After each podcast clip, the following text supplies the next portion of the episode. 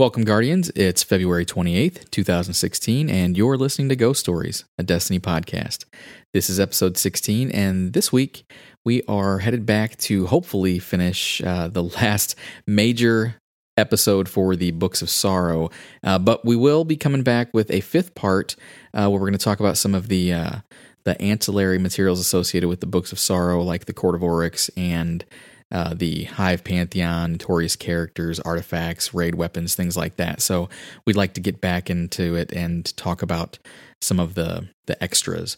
Uh, we we started the uh, books. Oh man, back in episode four, I guess, and uh, and and we hit it again in episode ten, and then thirteen. And so, uh, if you haven't listened to any of those yet, make sure and go back and listen to those first. They do run in order for the entire uh, uh, entirety of the the books of sorrow. So check check them out in order if you want to get the full experience. uh, this week we've got here with us Drop Slash. Hello. And what's going on with you? Uh, not too much. I got my second character to 320, so now my warlock is is rocking 320 right oh, now. Oh my word! So I hit thanks. It's thanks to the uh, the Crimson Days ghosts because I run a different build. I don't on my hunter. I run five five zero for intellect, strength, and discipline, mm-hmm. or intellect, discipline, strength. And I run a strength build on my Sunsinger, so I had to get a strength ghost to three twenty to get him to three twenty. So ah, I got it, got it. So and, and then if I transfer my ghost silver, I can take my Titan to three twenty. So nice. I'm looking good. We also have with us today Beta Chieftain. Hey, how's it going?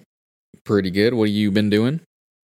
Uh, a lot of Iron Banner, and it's it's been a mixed week. Like, I have never been more salty. I think ever, and and it's nothing to do with Iron Banner. Why Banner. Is that? And it's nothing to do with like Iron Banner as like, you know, connections or any. It's nothing like that. It's just I've never asked myself more often why I'm still playing the game.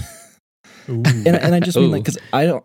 I mean, you've told listeners before. I totally quit during House of Wolves, and I learned that I could come back for Taken King, and in ten minutes I was, you know, already the max light, and I just kept going. And so I don't really have a desire to get to max light, and I already have a full armor Iron Banner armor set on my Titan. And I don't know. So the whole time I was just kind of like, I don't know why I'm doing this. I think the real well, reason so is just a, because I'm waiting for Division and Quantum Break and some other games to come out. But so here's a question though, maybe maybe you can answer. So when you were running Vault of Glass, let's say year one, uh-huh. was there the desire then to get to what was the max then? Thirty. Right? Well, f- fun fact is I I bought Destiny Dark Below. I actually never played vanilla, like vanilla. vanilla. Uh, interesting. So I'm so you never guy, had that but... good grind instilled in your gut. Right. yeah, it must be that. Well, where I've, I was I've going with that was grind, I've, yeah. I've, I've had this conversation before, and I heard it on a couple other podcasts that you know early year one running Vault of Glass, everyone wanted to be 30. Everyone was was striving for the max, right? And now there just doesn't seem to be that that desire. I guess because you know when you when you were running uh, hard vault of glass as like a like a 28 and a half or 29 it was really hard even as a 30 it was hard whereas right, now you can run you can run the worse. hard yeah yeah Taken King uh, as a you know 310 on hard is manageable you know what i mean so maybe right. that's well, I, I, do want to say so that, like I said, it's been mixed. Where I did play with some listeners this week, so shout outs to Fire Century in Australia, uh, Redneck MA, M- Ms. Dispud Pro. Sorry, man, I don't. whatever your thing is, and then uh, Dustin Griffith, and so like I had a lot of fun, you know, playing with people, and so I I clearly enjoyed that, but it was just kind of you know like I don't understand why I'm still playing Iron Banner. I just the game itself, I was like, I don't know why I'm doing this. Well, and well, there's a great. I was there was a great post on Reddit earlier this week talking about how somebody who hit 320 thought that they would get them they'd be less interested in the game once they like sort of grab that carrot. Uh, but they realized all it does is take a bunch of sort of like imaginary pressure off you. And I felt the same way when I hit 320. Like I've had much more fun enjoying and playing the game at 320, knowing I don't have to chase anything. Like I can just play for enjoyment. It's Right. been really awesome. I, I I do think- want to say here. I'll No, go ahead. Go ahead. Right. Last thing. I haven't been introduced you- yet. You so liked my tweets, Dragon. So I t- tonight I had already reached rank five, and I'm like, I'm just going to impose a rule on myself that I will never sprint and I will never jump. And like, it was incredibly fun and really relaxing because you're just rank five. My teammates hated it, but I didn't care if we won or lost, and I just you know walked around the map, shot some people here and there. Like it was actually really enjoyable at that point. yeah. I- well, and our, it's our kind of fourth fire team member. Go ahead. Oh, I'll let you introduce me before I talk anymore. Can we cut Yeah. him off one more time? Handsome Dragon's here too. There he is. Okay, Hey guys, go ahead. I'll, I'll, I'm in I'm in a talking mood, I guess. But uh, but no, I, I I would just play the game trying your your rule beta, and it's very infuriating too because someone starts shooting you from behind, and you just like that urge to run behind cover is like, at least for me. But I guess I didn't get the relaxing part out of it. Well, I'm X-Ray also, and I've been playing Iron Banner. And the reason I've been playing is get some gear and have some fun. And I got an awesome sniper this week, so I'm pretty happy about that. I got the uh, the Weyloran's March um, with some pretty some pretty good stats. I ended up with uh, ambush, underdog, hidden hand, uh, hand laid stock. So pretty much max stability and, and really high rate of fire and fast reload and lower impact. But you know what?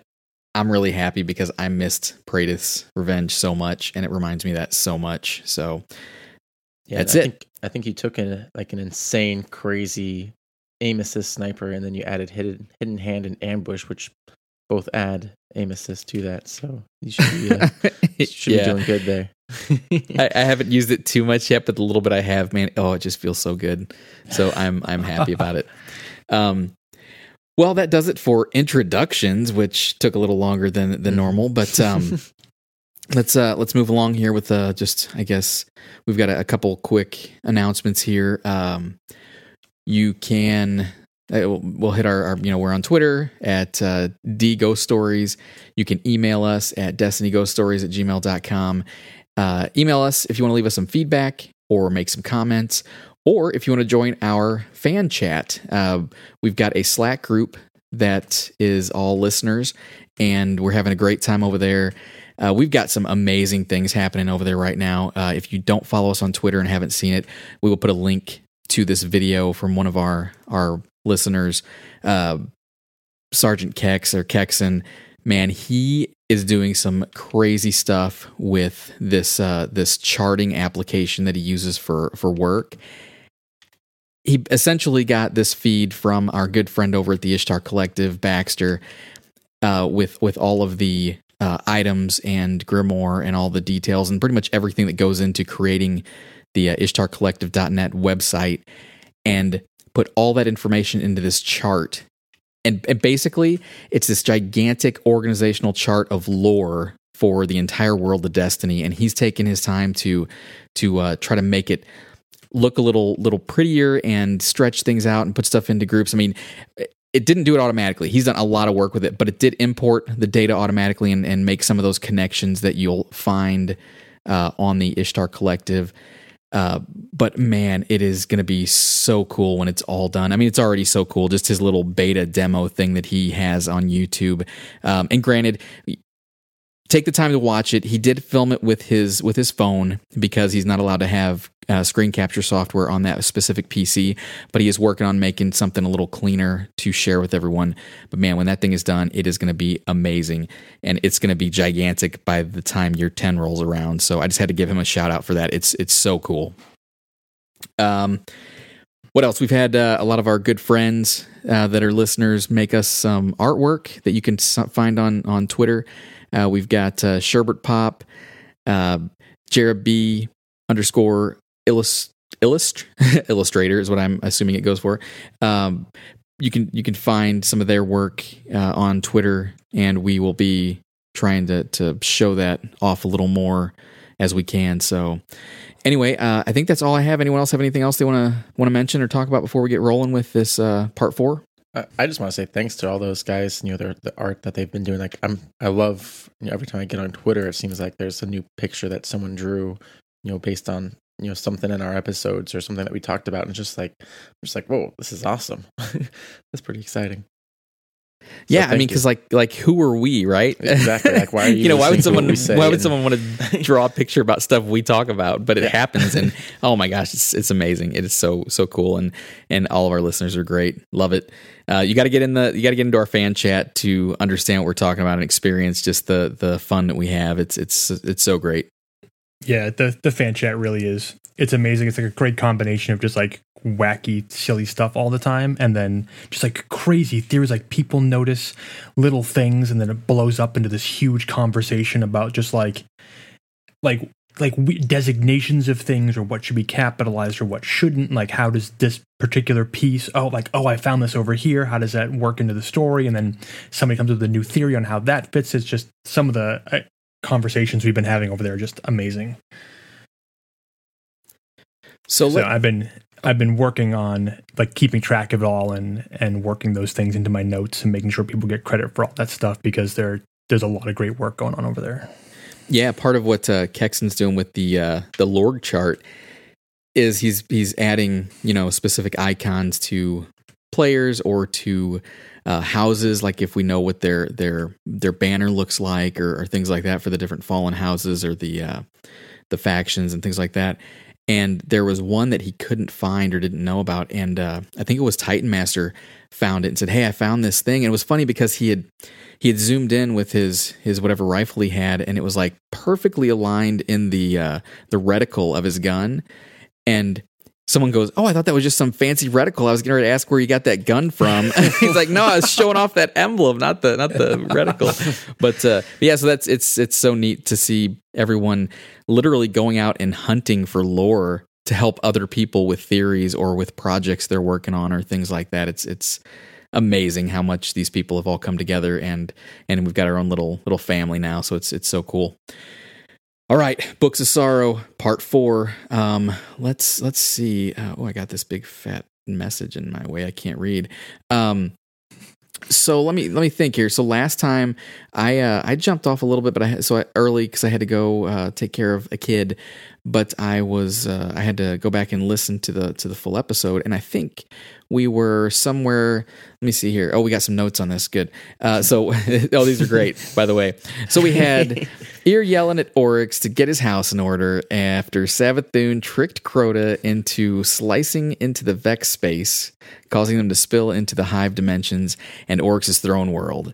Uh, so we uh, did we introduce uh, Blade Transform Quria?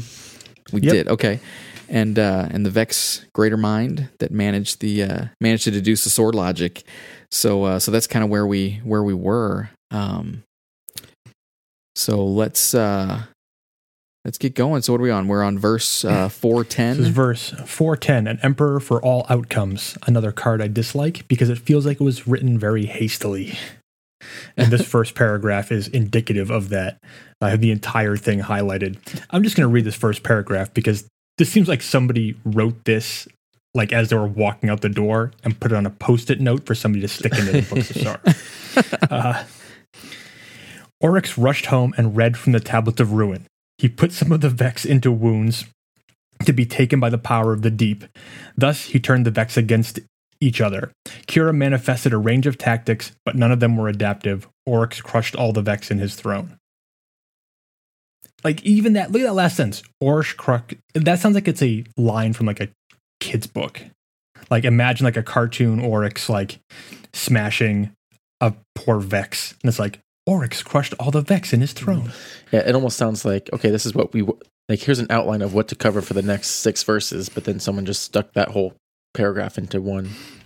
Yeah. And then even this next one, I love this next line. Oryx thought that he should study geometry. like, so now Oryx goes to college and learns geometry.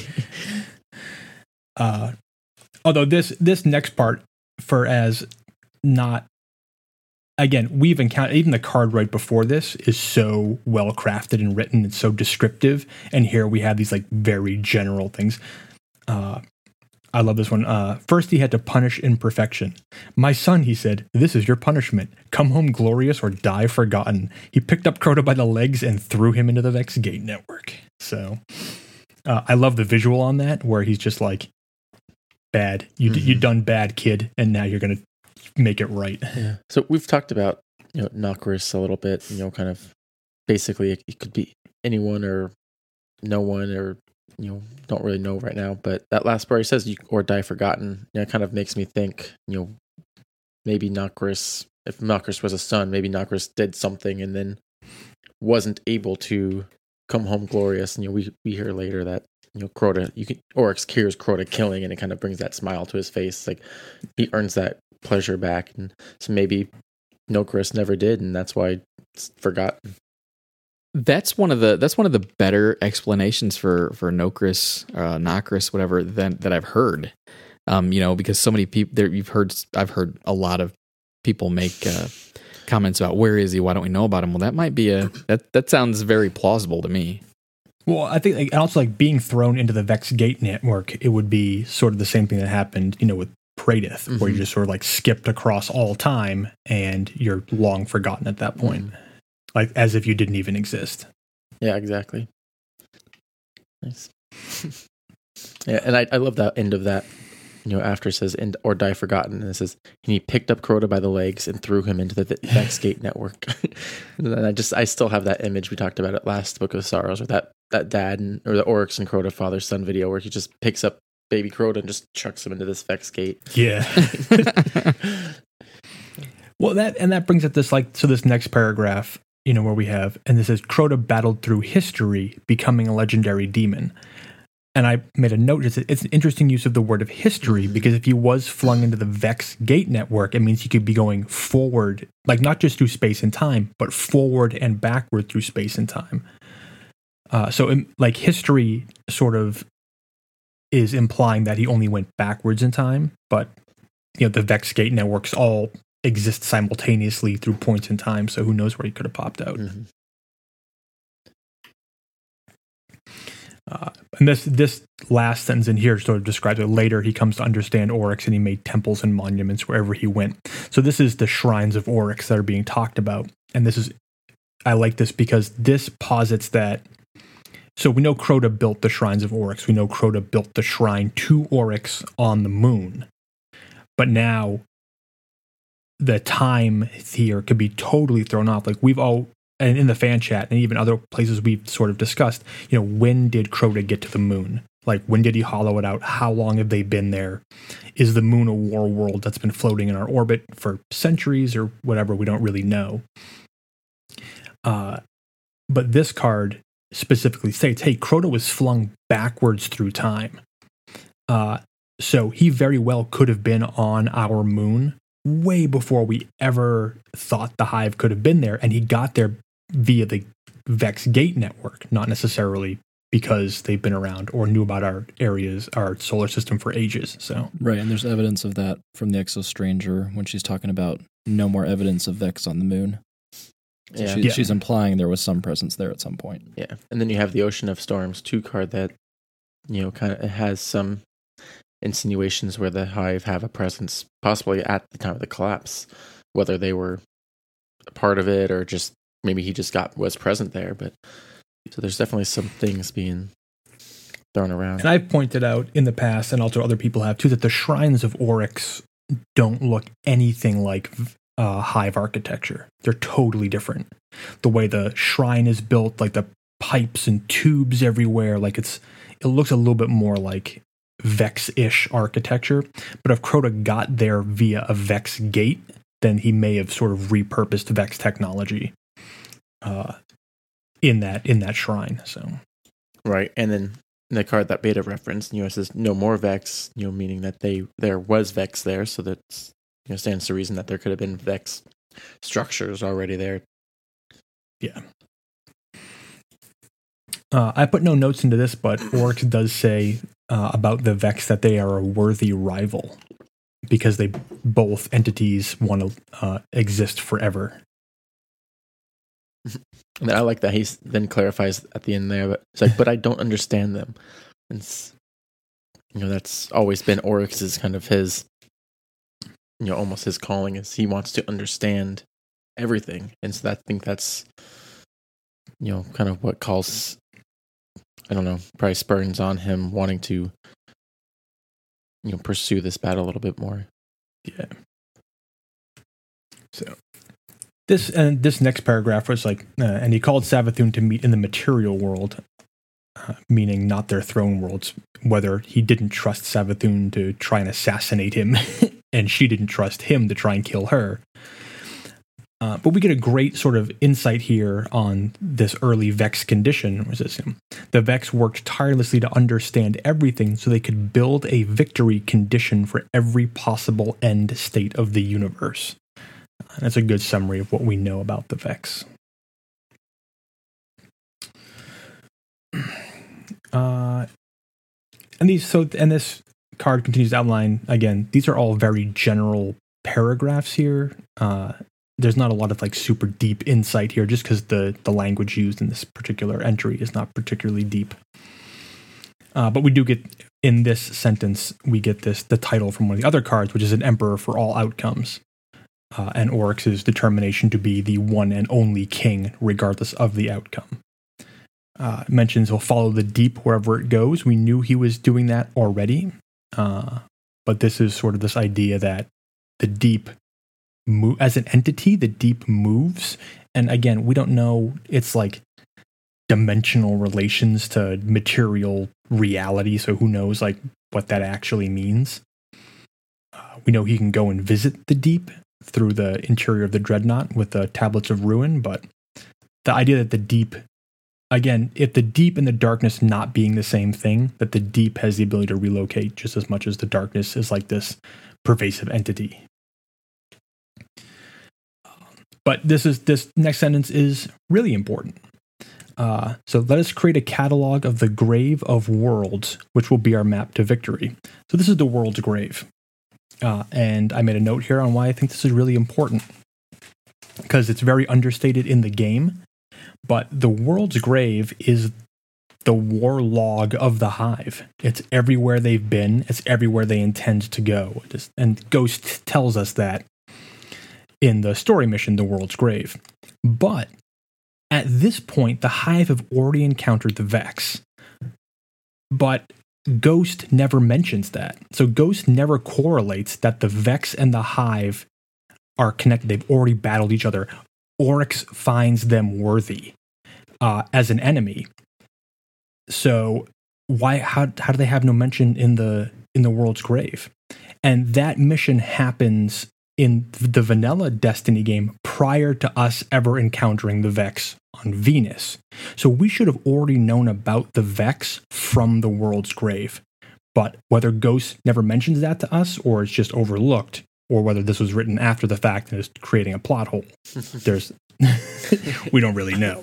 Right, and I feel I mean, yeah, we don't know when this was written. I feel like they missed an opportunity in Taken King to tie you know, instead of kind of starting almost a new story to tie the vanilla story back in. Because, mm-hmm. you know, the obviously we, you know, they could have easily, I think, made references back to the world's grave to kind of, you know, help tie in that original vanilla story into what's happening now. But oh yeah. well. Well, again, you know, in the the open those opening missions on on Venus where we're tasked by the Awoken to go hunt down a Gate Lord. And we're like, oh, the Guardians used to have sensors to locate the Vex, and here's what we have on Gate Lords. Like they're three stories tall and, you know, protect the realms the Vex keep locked out of time. Uh, and he says, Time? That can't be right. But the world's grave must have documented that Oryx flung Crota into a Vex gate across time and space. So it's like why why do you not know that ghost? You have the entire world's grave. Right. so these there's plot holes that exist there with these sort of like treasure troves of knowledge. Like we should know so much more because we have all of Toland's journal and we have the entire world's grave and like we have the entire like Ishtar uh Academy's library. Like we, there's so much information that it is in the game that our ghost has that we're, we're never presented with the information that would logically be there. So Right. At least Osiris talks in riddles. He's you know we got an excuse there. But uh, then I made a note in this next one about understanding the deep. So Oryx knew that all life could be described as cellular automata, except for the life which understood the deep or the sky and thus escaped causality. Uh, and I made a, a note here that differentiates understood or was created by, because as guardians, we don't seem to have a really solid grasp on either. uh, but we escape causality. So we just because you're created by a thing doesn't necessarily mean you understand a thing. Yeah. I like this next line Uh, here where it says, uh, you know, it's Savathun, and it says, out of love for her brother, which was the same as the, the desire to kill him, Savathun leaked a secret to Xivu Arath. Listen, Xivu, Oryx's throne world has been compromised. You can cut your way in from here. And then Xivu Arath used this plan as an ambush. Or used this I- to plan an ambush.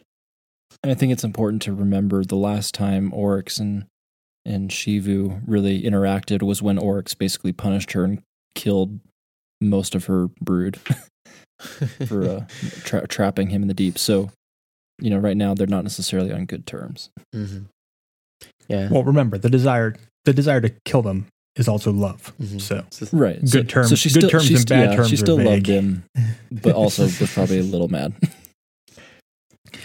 Uh, but here we have something that's super relevant to the game we play now. But Oryx is too canny. The Taken King said to his court, the High War, uh, My throne world is vulnerable, so I'm going to move it. Uh, where, asked Kagor, World Render. Uh, so I want to point out that Kagor is the tier 3 court of Oryx wizard who's immune to all damage when the ogre is alive. Uh, and this is not Kraghor from verse 4.0, uh, a golden amputation. yeah. And can I just just say that I love he always says he talks to his high court and we always, you know, face them one on one. But I love just the image of somewhere in his throne world there's like a giant conference Round table. table. Yeah, a giant Yeah. round table and they're all just sitting there discuss, discussing this. Well, we know that the sword space allows them to communicate in real time. ac- You know, they can all just sort of like be floating in this the green Yeah. nether fire dimension, having this discussion. Yeah. I, Maybe. I like the image of the round table better. But I like the idea of Oryx serving Or tea. or in his cake. business suit. like Oryx or Crota, Crota, bring out the tea. Uh, although I think it was the last episode where was, we were talking about sort of like Kraghor and and Kragor, like these different spellings of things that seem similar, and we discussed the idea that you know the books are a rough translation, so maybe not every name is correct. And I think I mentioned spider metal in the last episode, but pointed out that Kragor and Kragor are the same being. Uh, and as a cool side note, so we have Kagor Wardrender. This is the wizard who's immune to all damage. So I, I cut a piece here out of Kagor's uh, grimoire entry. And this first paragraph is great. Uh, it basically outlines Oryx saying that he has to make room for joy in his court. Uh, so he created a being. He asked what the shape of joy would be, uh, and he created Kagor out of the the knowledge of that shape. But when he asked for what the shape of joy would be, uh, he says, "It ate of me." Okay, it spoke to me. Uh, hold on, I'll just read the whole thing. Never mind. When I made my court, I said, Look, I am an emancipator. I am a truth teller. I must make room in my court for joy. Raising great tribute, I took counsel with my vanquisher worm. It spoke to me. It was the speech of truth. It ate of me. It was the pact I made. It showed me a shape. It was the correct shape of joy, saying, This is the shape of joy, O ruler mine. Uh, and here we have like another another one of those like Bungie jabs that the worms inside these hive speak with the same cadence as the Ahamkara do. Uh, o ruler mine is O bearer mine, like all, like this is this is the the verbal cadence of the Ahamkara. So the relationship there is solid. We don't know what it is completely yet, but this is more evidence that links them together. Uh, so where, asked Kagor, into a mighty dreadnought, says Oryx. I love this this last sentence. I shall keep my glorious mind cosmos inside a titanic warship. uh, and that takes us right to verse uh, 411, Dreadnought. And this is something that comes up a lot when people talk about lore and the dreadnought, and it's right here in this first line. To make his ship Oryx Scrimshod one piece of Akka, who is dead but far from gone. So the dreadnought itself is the part of it, at least, or either the dreadnought is a one piece of Akka, uh, or one piece of Akka is within the dreadnought. I'd like to think that the dreadnought's size is indicative of just a slice of Akka, Oh, and that that thing is actually like the the god worms are enormous. So if if the dreadnought's just one piece of Akka, then uh, there's a whole lot more to these these god worms must be so big. but anyway. Uh, and then we have two things that are mentioned here that are never mentioned ever again anywhere in any of the lore that we have encountered so far. uh, the hammer of Xivu Arath and the scalpel of Savathun. Uh, and I made notes here: hammer of Xivu Arath, hello Titans, and scalpel of Savathun, hello Hunters. Uh, but these are never mentioned ever again. Uh, it's never mentioned where they come from, how they were formed, what they were forged by, what significance they have to Xivu and Sava. Like there's no more mention of them. Just these two instances. So whether that's was like something that was put in there, like that, hey, this is a cool thing, and then forgotten about, or was put in here to tease us as we read through, who knows? uh, so he built the dreadnought, he pushed his throne world inside out so it bled to the material space. Mm-mm-mm-mm. The dreadnought was within the throne. So this is a question that comes up a lot. Like, is the dreadnought Oryx's throne? So it's like the dreadnought was within the throne of Oryx, but the throne of Oryx was the dreadnought Ayat. So this is like a people ask, like, is is the dreadnought Oryx's throne? Like, I mean, technically yes. Is it his entire throne world? Uh, it's, I mean, it's a massive self-defining physical paracausal space thing. like it's, it's not an easy yes or no answer. Uh, the word they used up here is that you guys both have highlighted is uh, coterminous, which is having the same boundaries. So they're they're one, but they're not. One's inside the other, but the other is inside the original. Like it's massive inside out thing. Uh, and doing that, I guess it like doing that was this massive hive magic. Like all of Oryx's court was utilized. Used a verse from the Tablet of Ruin, and the whole court worked sort of like in sync to push the throne world inside out. They describe it as a joyous day of violence, and it's actually a hive holiday. so this is Eversion Day. So the next live the next live team event in June or July will just be Eversion Day. Well, so we've played the game for a year now. We've we've not we've not encountered Eversion Day. Not that I think that we would, but now that we're so close to the hive, like if we have one year of the dreadnought, I hope we encounter Eversion Day. Mhm. And Uh, every time I read that last line, which which is celebrated by turning things inside out, I think of uh, Galaxy Quest when they use that uh, like that, Oh, that God. thing to bring them like transport them from planet to Come ship. across and, an ogre like that. and it just like turns the creatures inside out. I was like, that's that's the image I get there. Uh, it always reminds me of Emergence Day from Gears of War. And then we have this sort of, again, this is something, this highly contentious part of the books that, you know, I think Bungie threw in here just to make sure that we don't get as much information as we think we're getting. Uh, saith Oryx, Go out into the universe, my court, gather tribute for me, send it home in my ship. when I call you, walk up that tribute to my court. I will prepare for long voyages. Then we have brackets where it says, I am Savathun, insidious. Back to Oryx.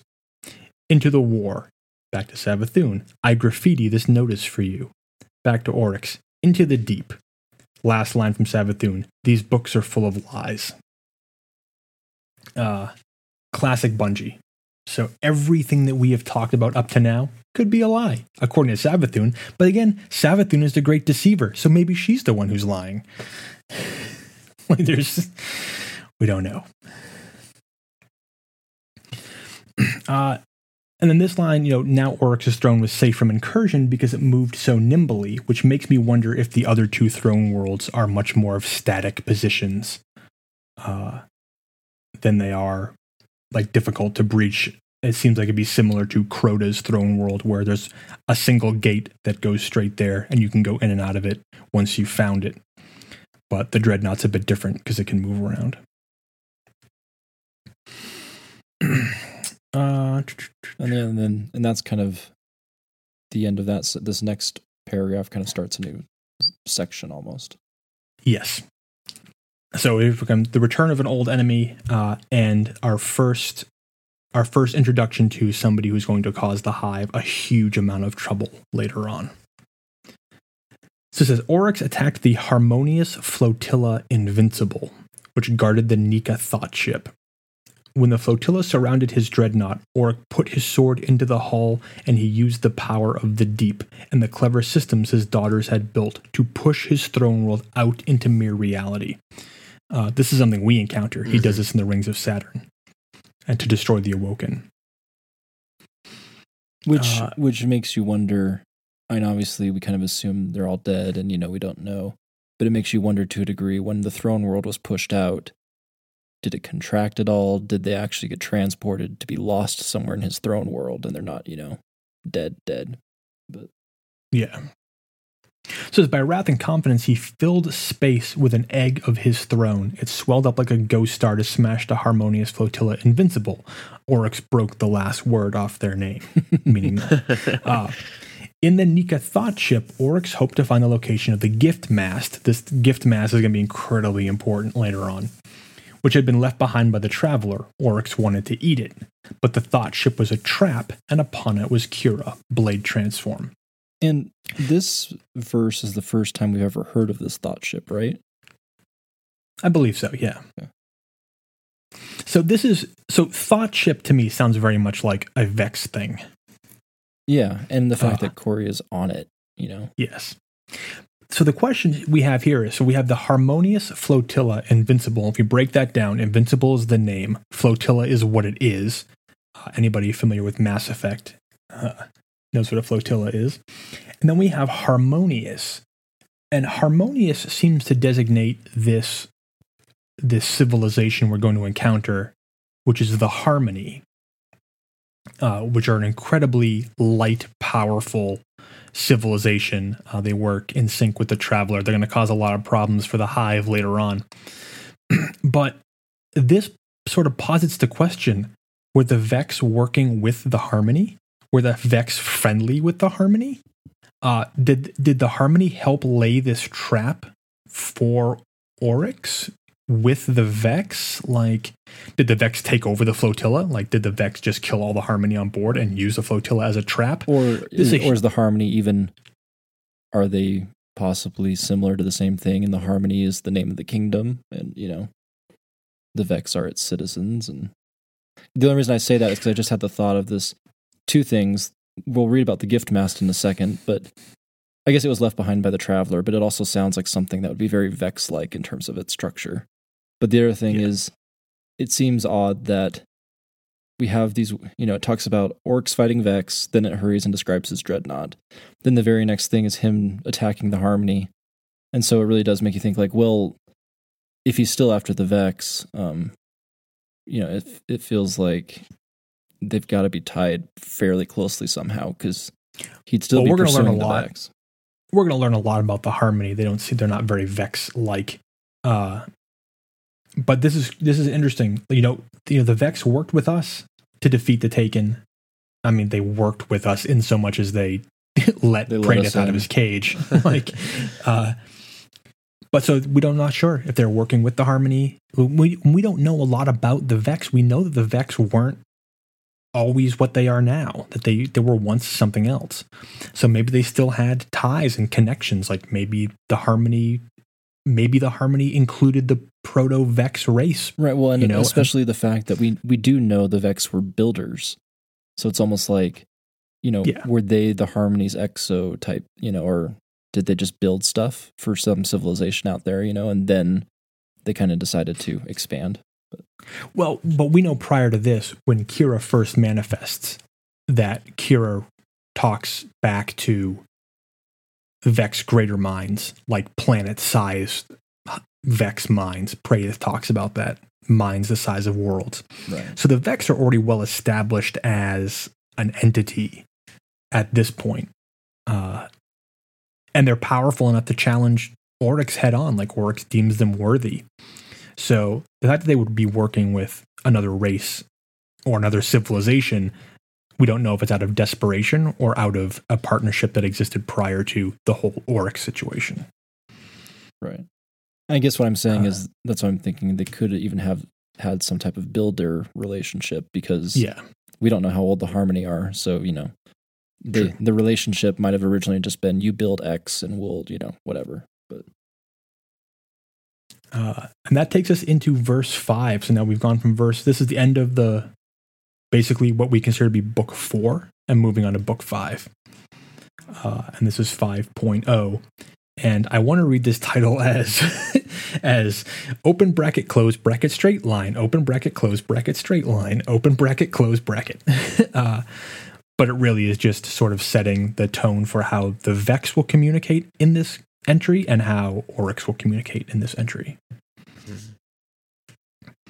Uh, and it, it opens up with I can't read it because Dragon's name was in the way. Uh, so we have interdict, simulate, uh, and worship. Uh, interdict means to prohibit or forbid, uh, and this very much seems to be, you know, blade transform, uh, trying to prevent, like prohibit, forbid is trying to prevent Oryx from doing whatever he's going to do to start running a simulation and also to engage this worship function that allows them to tap into the ontological powers of the worms, which we know that Quria has. They've been experimenting with them. I love this next line because Oryx is just, I'm going to kill you, and then I'm going to salt my meat with your briny little thoughts. I just love the briny part because we always talk about, uh, you know, Vex milk and Vex milk. and yeah, Yeah. how it's you know almost ocean creatures and things like plankton and protozoas. But Yeah, I'm going to cook your flesh. Well, see, look, at, but here's another. I'm going to cook. I'm going to cook. Oh, flesh on your broken molten hull. Yeah, and we learned earlier that, uh, or we're going to that. Uh, Quria is a Hydra style Vex. Uh, and then we have insinuate, subvert, and replicate. And I believe this to be uh, Quria analyzing Oryx's power and trying to use it for itself against Oryx. Uh, the ship is my throne. You want to take it from me. Uh, you want to fill it up with your own spawn and use it for your abstract purposes, but I defy you. And this is interesting. So now it changes. And so normally this is like, again, open bracket, word, close bracket, like straight vertical line. This next one, though, is open bracket, word, close bracket, exclamation point. Uh, and whether this means that Quria is running a different protocol or something has become much more drastic and needed. Uh, we have observe exclamation point, uh, imitate exclamation point, usurp. And this seems like it's Quria trying to fight power with power and attempt to conquer the dreadnought. Like observe what Oryx is doing, imitate what Oryx is doing, and attempt to uh, usurp Oryx from his throne. and then It you have just- Oryx replying that he he's totally cool with it. Yeah, you will never be what I am. Some of these lines are great. Uh, like uh, calculate the permutations of my divinity. uh, compute the death in the shape of my throne. Render my shadow on the stone of 10,000 graveyard worlds. It will never be enough. I like uh, not with a galaxy of thinking matter could you encompass me. Behold. and then we have this very this very next line from poor Quria, unknown, enigma, shortfall, uh, abort, halt, abort. And this is sort of I think this is the tablets. You know, this is Oryx tapping the power of the deep and just completely overwhelming the Vex. Like no matter what they think they can simulate or copy or or use against Oryx, his power is so far beyond them. It's impossible for the Vex to replicate or simulate. There's they just don't. There's nothing they can do.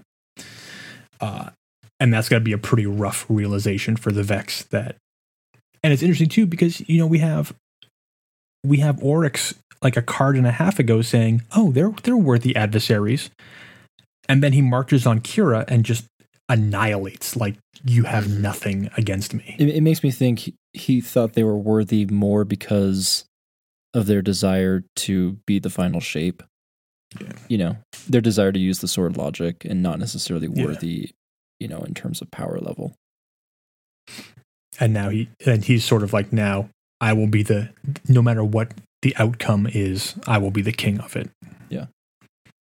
And yeah, so verse 5 1, the next one, end of a failed timeline. The first line is By now, Quria knows it can't win. That took a matter of seconds. Yeah. like And it- all that deductive power and what you managed to figure out was you can't win. Yeah, and then on the flip side, though, you know, it's it's kind of interesting to get the inner workings of the Vex. You know, in you know, in a typical situation, if that wasn't Oryx that they were that it was up against, you know, that they would have won in a matter of seconds. Like that's Yeah. how quick they can deduce the enemy and how quick they can imitate, usurp power, and then conquer. Like that's how powerful they are. But then Oryx is just a little bit more powerful than they believed him to be. So it talks about sort of the the sort of ontopathogenic properties of the dreadnought and it resists analysis and it's there's just something that's not scannable like an oryx is irreducible. He refuses to obey simulations. Uh, he sows chaos. Uh, and this is a great line where it says he grabs submines and compromises them with some kind of ontological weapon paracausal systems this is oryx taking lesser vex and turning them back against the vex uh, Very problematic. yeah, and we've seen this happen in previous episodes where the greatest weapon Oryx has is that he can march on an army or a civilization and turn them against themselves by taking them. Uh, this next line is great. Uh, Quria is trying to trying the religious tactics. It evolved in the Hive manifold, but even on those terms, Oryx is strong, so strong. Quria will not be able to predict protect its gates much longer.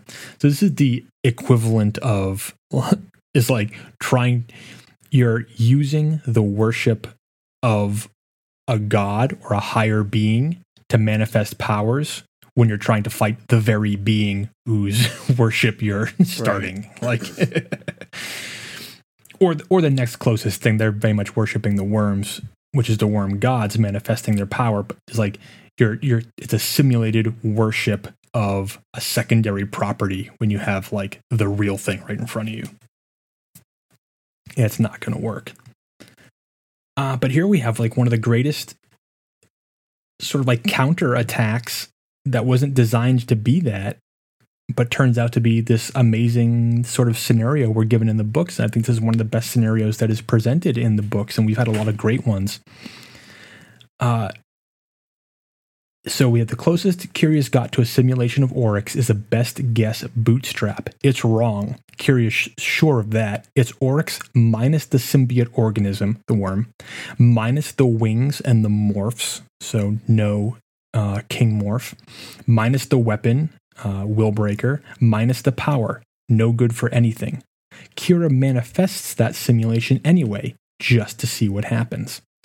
Uh, and I made a note here. This is like a that's like an organic. That's a mind. That's a brain thing. That's not a computer thing. Uh, you know, computers don't run programs just to see what will happen. Right. If, Like yeah, if a computer thinks something's wrong, it's gonna it's gonna be off. It's not gonna give the signal to go continue on. Yeah. So, and this, so yeah, this is the organic influence within the Vex. Uh, and here we have what I was just talking about. The Taken King marches on Quria's Hydra hull. So it seems like Quria's an enormous Hydra. Uh, armed with blade and magic, cloaked in ancient cloth, and the universe wails in horror around him. Uh, Quria observes, and this is great. So this is now Quria falling back on learning. There's there's nothing you can do. You've lost the fight. All you can try and do now is gather data. Uh, but it's great. So, from within the Hydra Hall, Quria's tiny not oryx speaks. What are you? It says. It's manifesting terror and awe.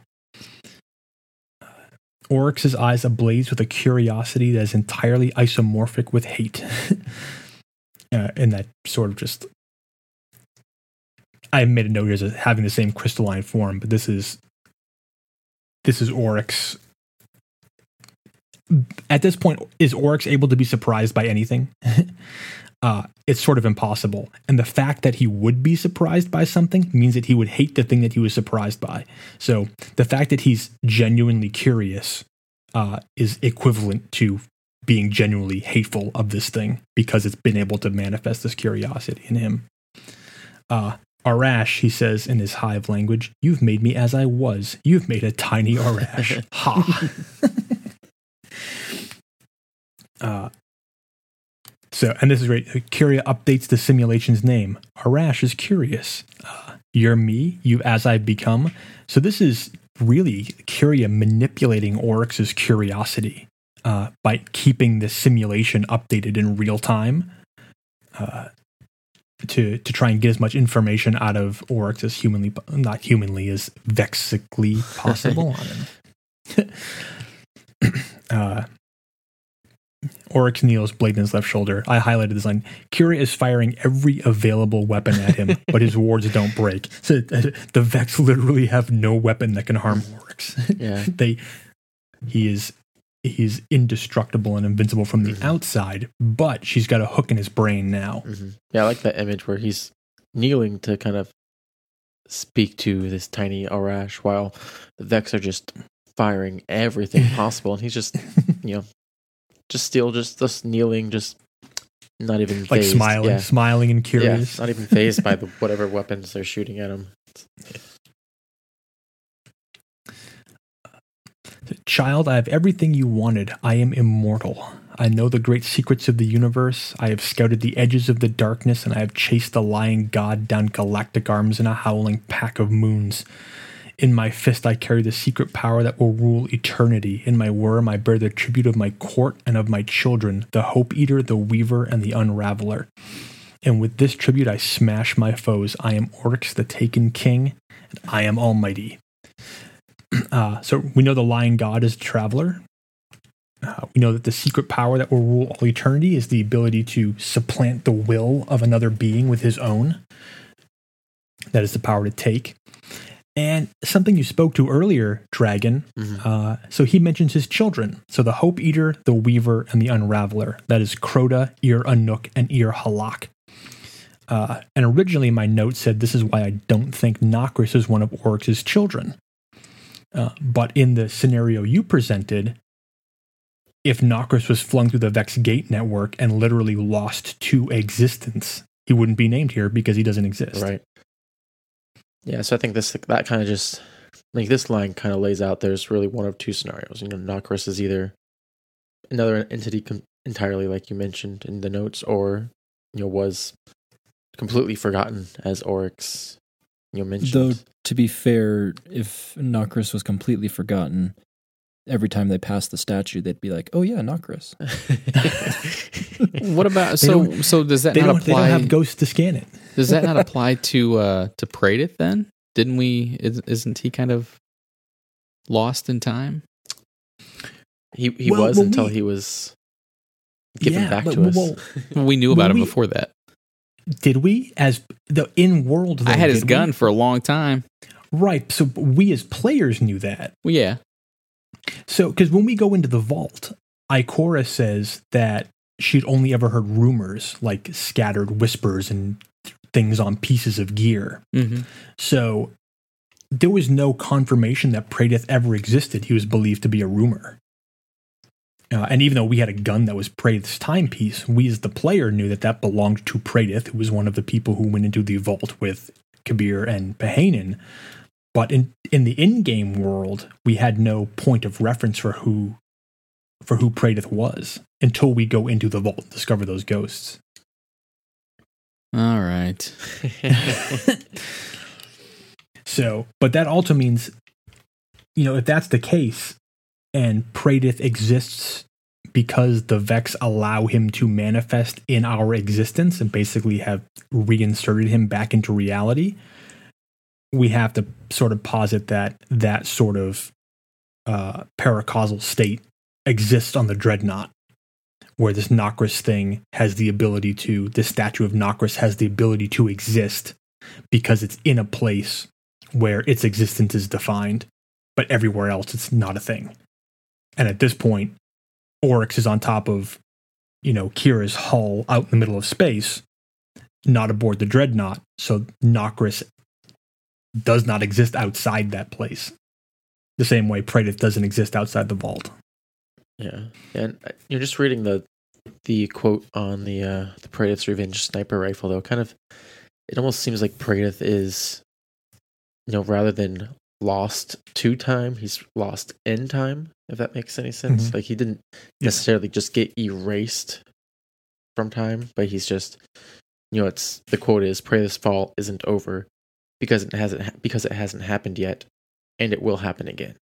And so that just says that you know he's there somewhere, but right, and that's that's kind of where, I was. That's actually exactly where I was headed with that that comment. Um, that that Nokris, you know, even though it was just kind of possibly thrown into the the gate world, might not have been erased as much as just kind of lost amongst many timelines. Yeah. But then I think Oryx had maybe has the power to you know, with the world grave erase whatever he wants erased, which could spurn Savathun's you know brackets of these books are full of lies. Yeah. Yeah, because we know that there's no reference to Nokris in the world's grave. Uh, this next line is huge. Uh, Quria samples the Taox intelligence retrieved from the Ecumene Gate. This is crazy. So this means that way back when we talked about the Hive fighting the Ecumene, the Vex had already been there.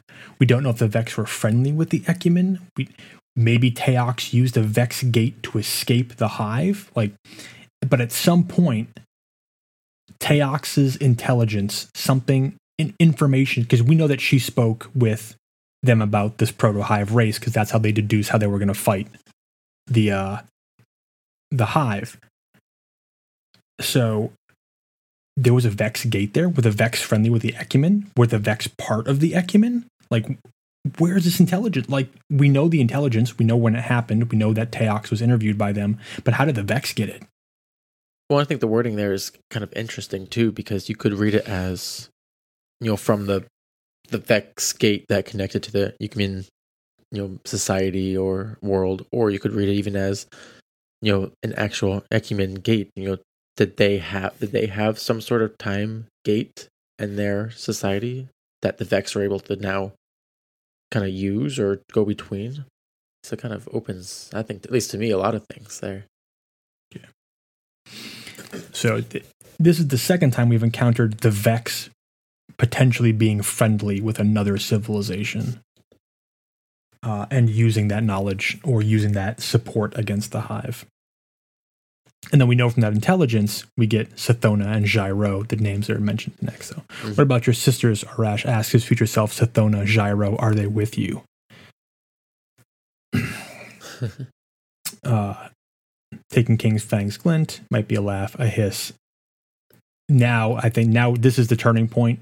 Quria is now like uh, Oryx has gone from being curious to being mad. Mm-hmm. Uh, Quria shuts down all weapons and puts its spare resources into sending telemetry to the Greater Vex. So we have a great mention of the Greater Vex. Uh, and we have never, we've never even encountered Vex with the power of Quria, except maybe Atheon. Uh, but there are, if there are far more powerful Vex out there, and that line has always haunted me since running the Paradox mission, where Praedyth sort of is musing on what can you do against a mind the size of a planet. like is is it even possible for them to make mistakes? Like is everything that they ever do, will do or have done is perfectly within the pattern and even you being here right now is part of the pattern they've already seen it. Like so like is facing Oryx part of the pattern? Do they already know this has happened? Uh, so there are points in space and time where this data is vital. There will be great projects undertaken to study in the study of this ontological power, this throne space. Uh, whether you want to believe that's the heart of the Black Garden, do not know. Uh, maybe the the Black Garden, as far as we know, is like another version of the Vault, where the Vex were, you know, if the Vault is Atheon's ability to control the waypoints between time and existence, maybe the the garden is the Vex attempt to greatly manifest uh, this worship that they they plan on studying this ontological power. But that's all we don't know. It's never told to us explicitly. Yeah, this next line here is it's it's a good one. Um, it starts, it's Aurash, and it says, Where are my sisters? Aurash shouts, What have you done with my people? What have you done? And, uh, and I'll let you read, the, you wrote the notes here, I'll let you follow that, but I think that just, it highlights how much Oryx has, how far he's come from the beginning of this, this journey, basically from chapter one, one, you know, where it starts off as the goal is to protect the people to get their country, their kingdom back that was taken from them, and now that's he's become this god or former yeah, self doesn't thing. even. He's like, "What are you? What have you done? What, what are my? What have you done to my people?" yeah, yeah. Sort of, sort of this glimpse that he's become really corrupted in his original purpose. That his former self doesn't even recognize who she's become. Uh, it's interesting. Like when I first when I was reading this, and then I wrote that. So uh, it has also become so corrupted in his original purpose that even his former self has to question what she's become. Man, for some reason, the first thing I think of is the scene between uh, Davy Jones and uh, what's her name from the last Pirates of the Caribbean movie uh, when the reason why Davy Jones looks the way he does is because he became really corrupted in his purpose. His purpose was to ferry souls to the next world, but he decided to pursue other things, and uh, it it turned him into something completely different to the point where even she doesn't recognize him anymore. He's become some great monster. That reminds me of that all the time. Uh, but Oryx Fist is full of black fire. The next thing Quria sees is a light like stars. So Oryx just takes Quria. And I should flat out. And I should point out for kicks, I just ran a search on black flame and black fire, and uh, you'll recall from mysteries it says before it devoured the blossoms with black flame. So whatever was at the garden was a taking power, it would seem. Well, we don't know that for sure. Right. I mean, Bungie's done plenty of things that should be connected that aren't. I mean, but at the okay, same so time, it, so it, so it was the black flame uses of the word black flame. The black, black flame that destroyed the roses in the garden. Dredgen rose, the black flame. Dredgen was taken and given Thorn to steal the light from. Gar- Damn it!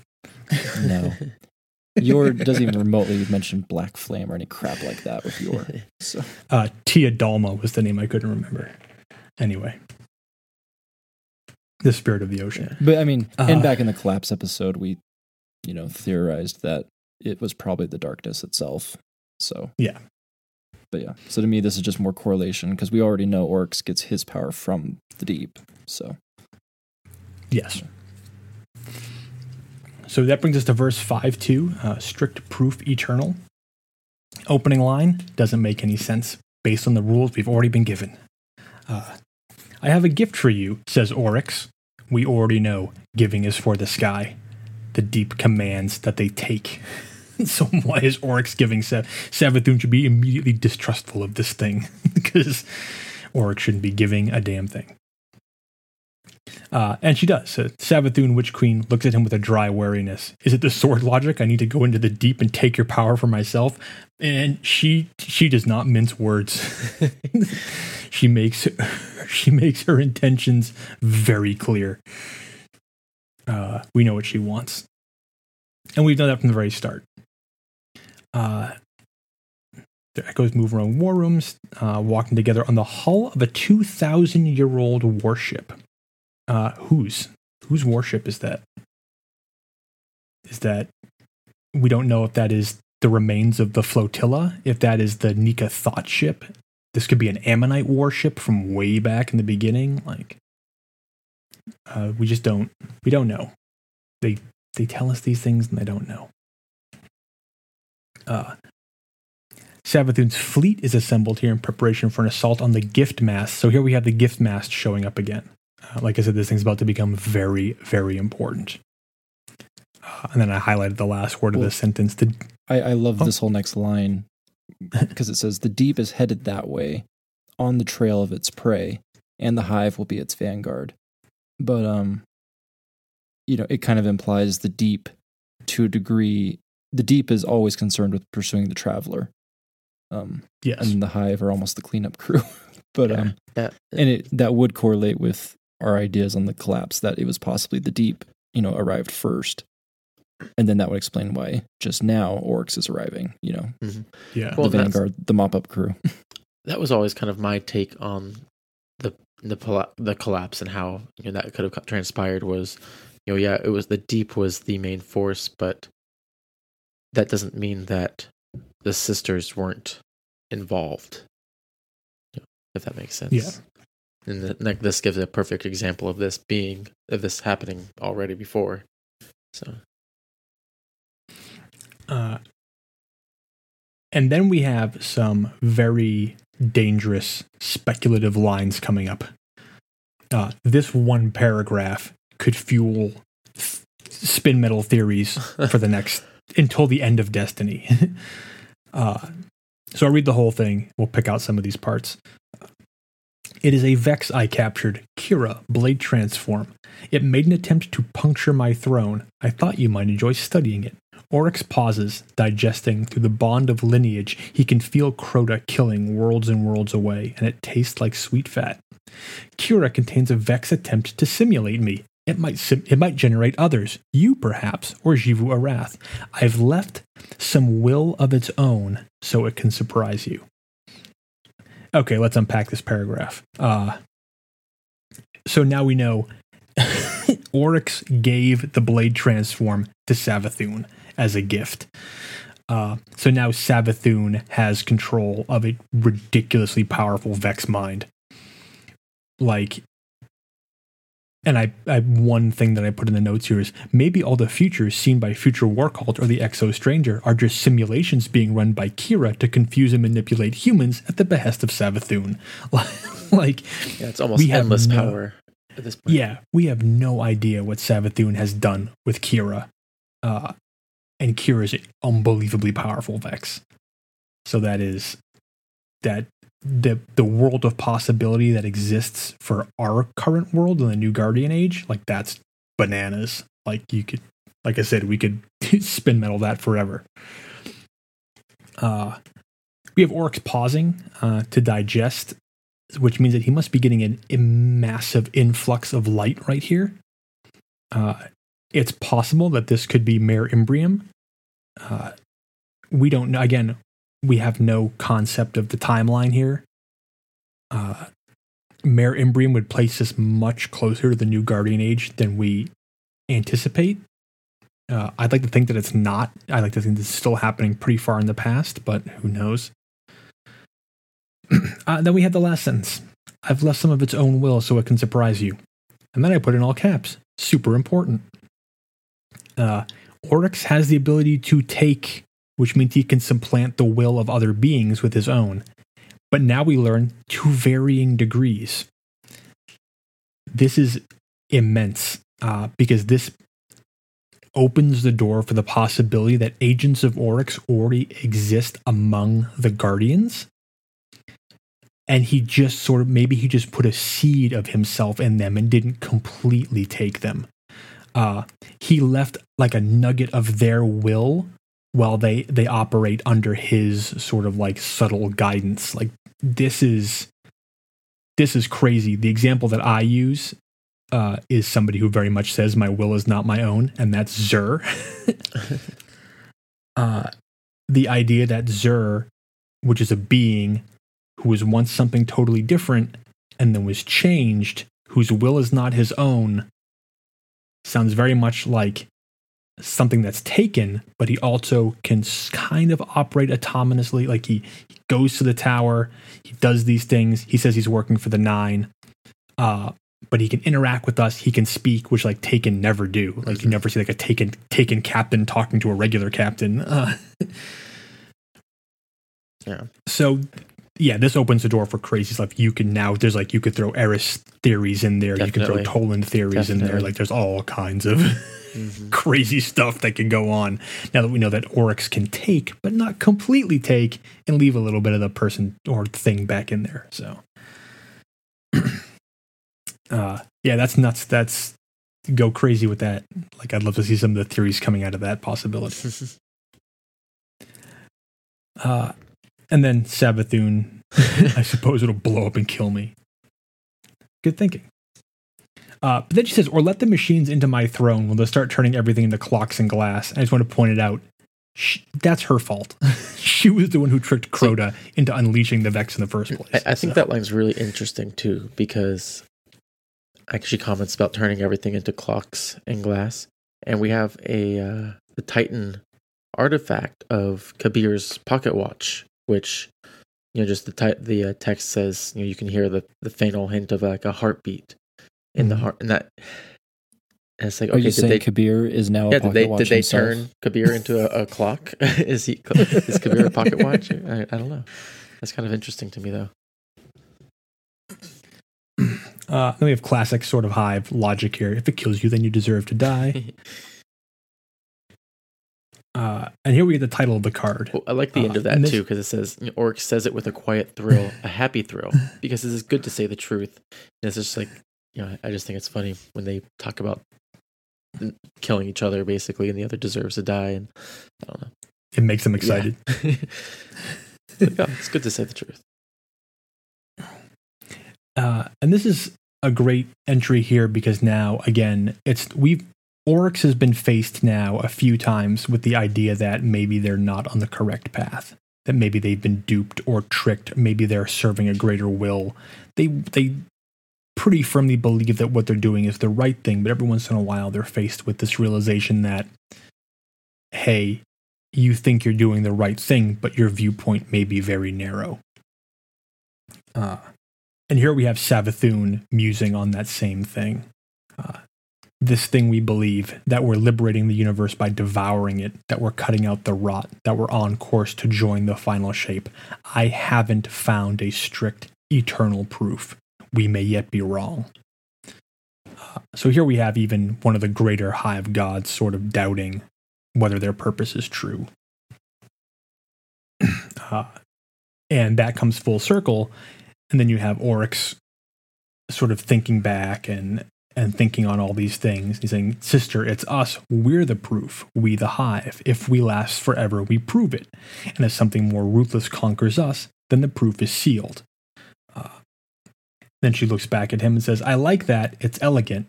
But then it says, although of course she has thought this before. So she knows that that is the possibility, but she still doubts that it could be the case. I like how it goes from you know just the previous verse. You see, you know, Oryx's you know past self doesn't even recognize you know how far he she's come, but then here like just this next verse.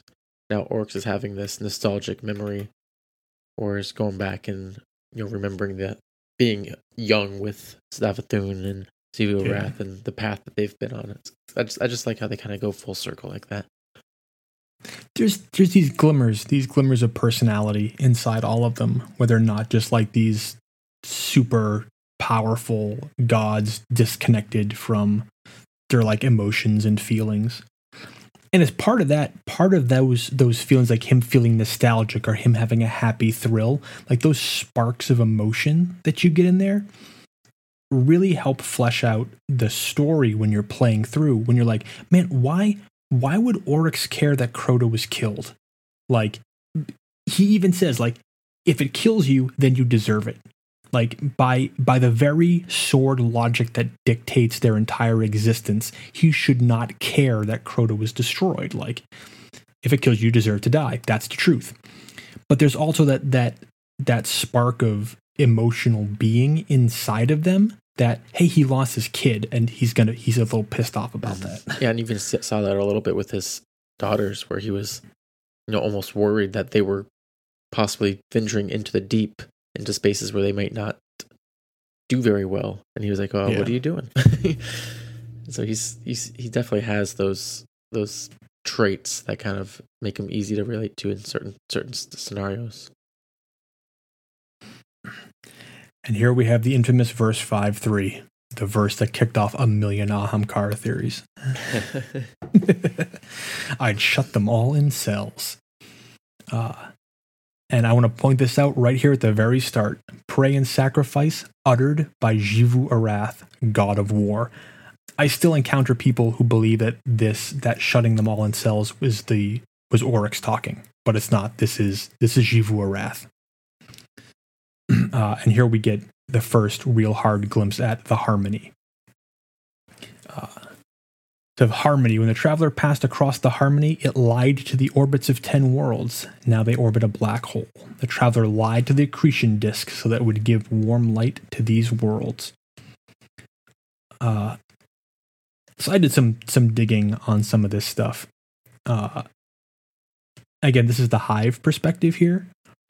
So, lying to the orbits of 10 worlds makes me seem like the traveler traveled straight across their solar system uh, rather than following the orbit of their primary star. And so now they orbit a black hole. So now, did the traveler do something to the sun of this world that changed their primary star into a black hole? Uh, and that's that's pretty a pretty brutal change to make. Uh, it says it lied to the accretion disk. So, and then you know the accretion disk is essentially the flat plane of a solar system. Uh, it's a circumstellar disk uh, formed by orbital motion, things like that nature. Like when you imagine the solar system like a flat group of circles around a primary star, uh, that is the accretion disk that sort of phenomenon. So it says he lied to the orbits of 10 worlds, lied to the accretion disk, which makes me think that the traveler just sort of like shot straight in from their solar system, went right to their sun, and turned it into a black hole. uh, and then, so then the traveler becomes the source of light for that system rather than the sun being the source of light for that system. That's going to become important later on. And I, So I I- actually like this next line because then it says, "The gift mast. When the traveler left Harmony, it made a monument out of the black hole's polar jet." Um, but what's interesting there is it says the traveler left Harmony, and we don't really have many, if any, instances of the traveler actually leaving a civilization under its own free will. Yeah. So that's it's interesting that you know the traveler chose to leave them at that point. Well, again, this is Xivu talking. So he's not going to, or he, I don't think that Xivu, she is going to say, oh, and we chased the traveler out of the system again. He just sees it as running away. Right. Well, to me, I guess the reason I don't think they were there at the time is because it says um, the polar jet was left and there was a hollow mast which sang with radiance. And so it seems odd that if the traveler was chased, it would be able to create this nice light source, you know. Well, we're going to learn in the very next one why it did that. Okay. See it. This is why I prefer Rasputin. So, uh, the Harmony Sting. The Harmony have weaponized their dead star. They can stimulate the accretion disk to fire relativistic plasma jets. We will take this sting, we will use it to burn their worlds. We'll grant one temple of tribute to the first ascendant to kill a world. Uh, so the gift mast is the weaponization of this star. Uh, you know, that and I, I made a note that stimulating is a vex word, but uh, you know, relative to relativistic plasmas. Well, no, uh, isn't the gift mast the monument, and then the harmony sting is the weapon? right? So, but right, the monument out of the black hole's polar jet. Right. In the jet, there's a hollow mast which sings in radiance. So is the monument in the harmony? So I mean, that's clearly the gift mast because it says Right, hollow but- mast. But the harmony sting is that the mast then em- Right. emits a plasma jet. Yes. So so here's here's how I picture this. Whether I'm correct or not is up for debate, of course. Uh, so the the magnetic fields around an accretion disk are dragged by the spin of a black hole. Relativist, relativistic material is launched off by tightening the field lines. So this mast, I, I imagine this is like this mast jutting out of the very center of this black hole. The the mast is almost like the like the center which the black hole spins around. The the mast is what allows the harmony sting to exist. The mast draws the uh you know, it draws the relativistic plasma out of the black hole, which allows the harmony to use it as the sting. Uh, I don't think it's a I don't think it's a thing that just sits there giving off light. I think the the mast is this massive infusion of light that allows the harmony to weaponize their their new black hole. It is interesting because we were postulating that the traveler, you know, purposely killed their son. Yeah. And maybe it was a new tactic. Maybe the traveler was like, well, maybe if I put the whole civilization, you know, on the gift mast, there's a black hole, so then the, the hive can't get to them, which we'll see was a failed experiment. But Uh, and then Xivu goes on to talk about Oryx. Uh, beware the daughters of Oryx, for they unmake and make with ease. So, uh, Xivu is well aware of Ir Anuk and Ir Halak's power, Well, uh, the Weaver. didn't they kill pretty much everyone in his throne world a while back? yes. yeah, because Oryx just sent them in there.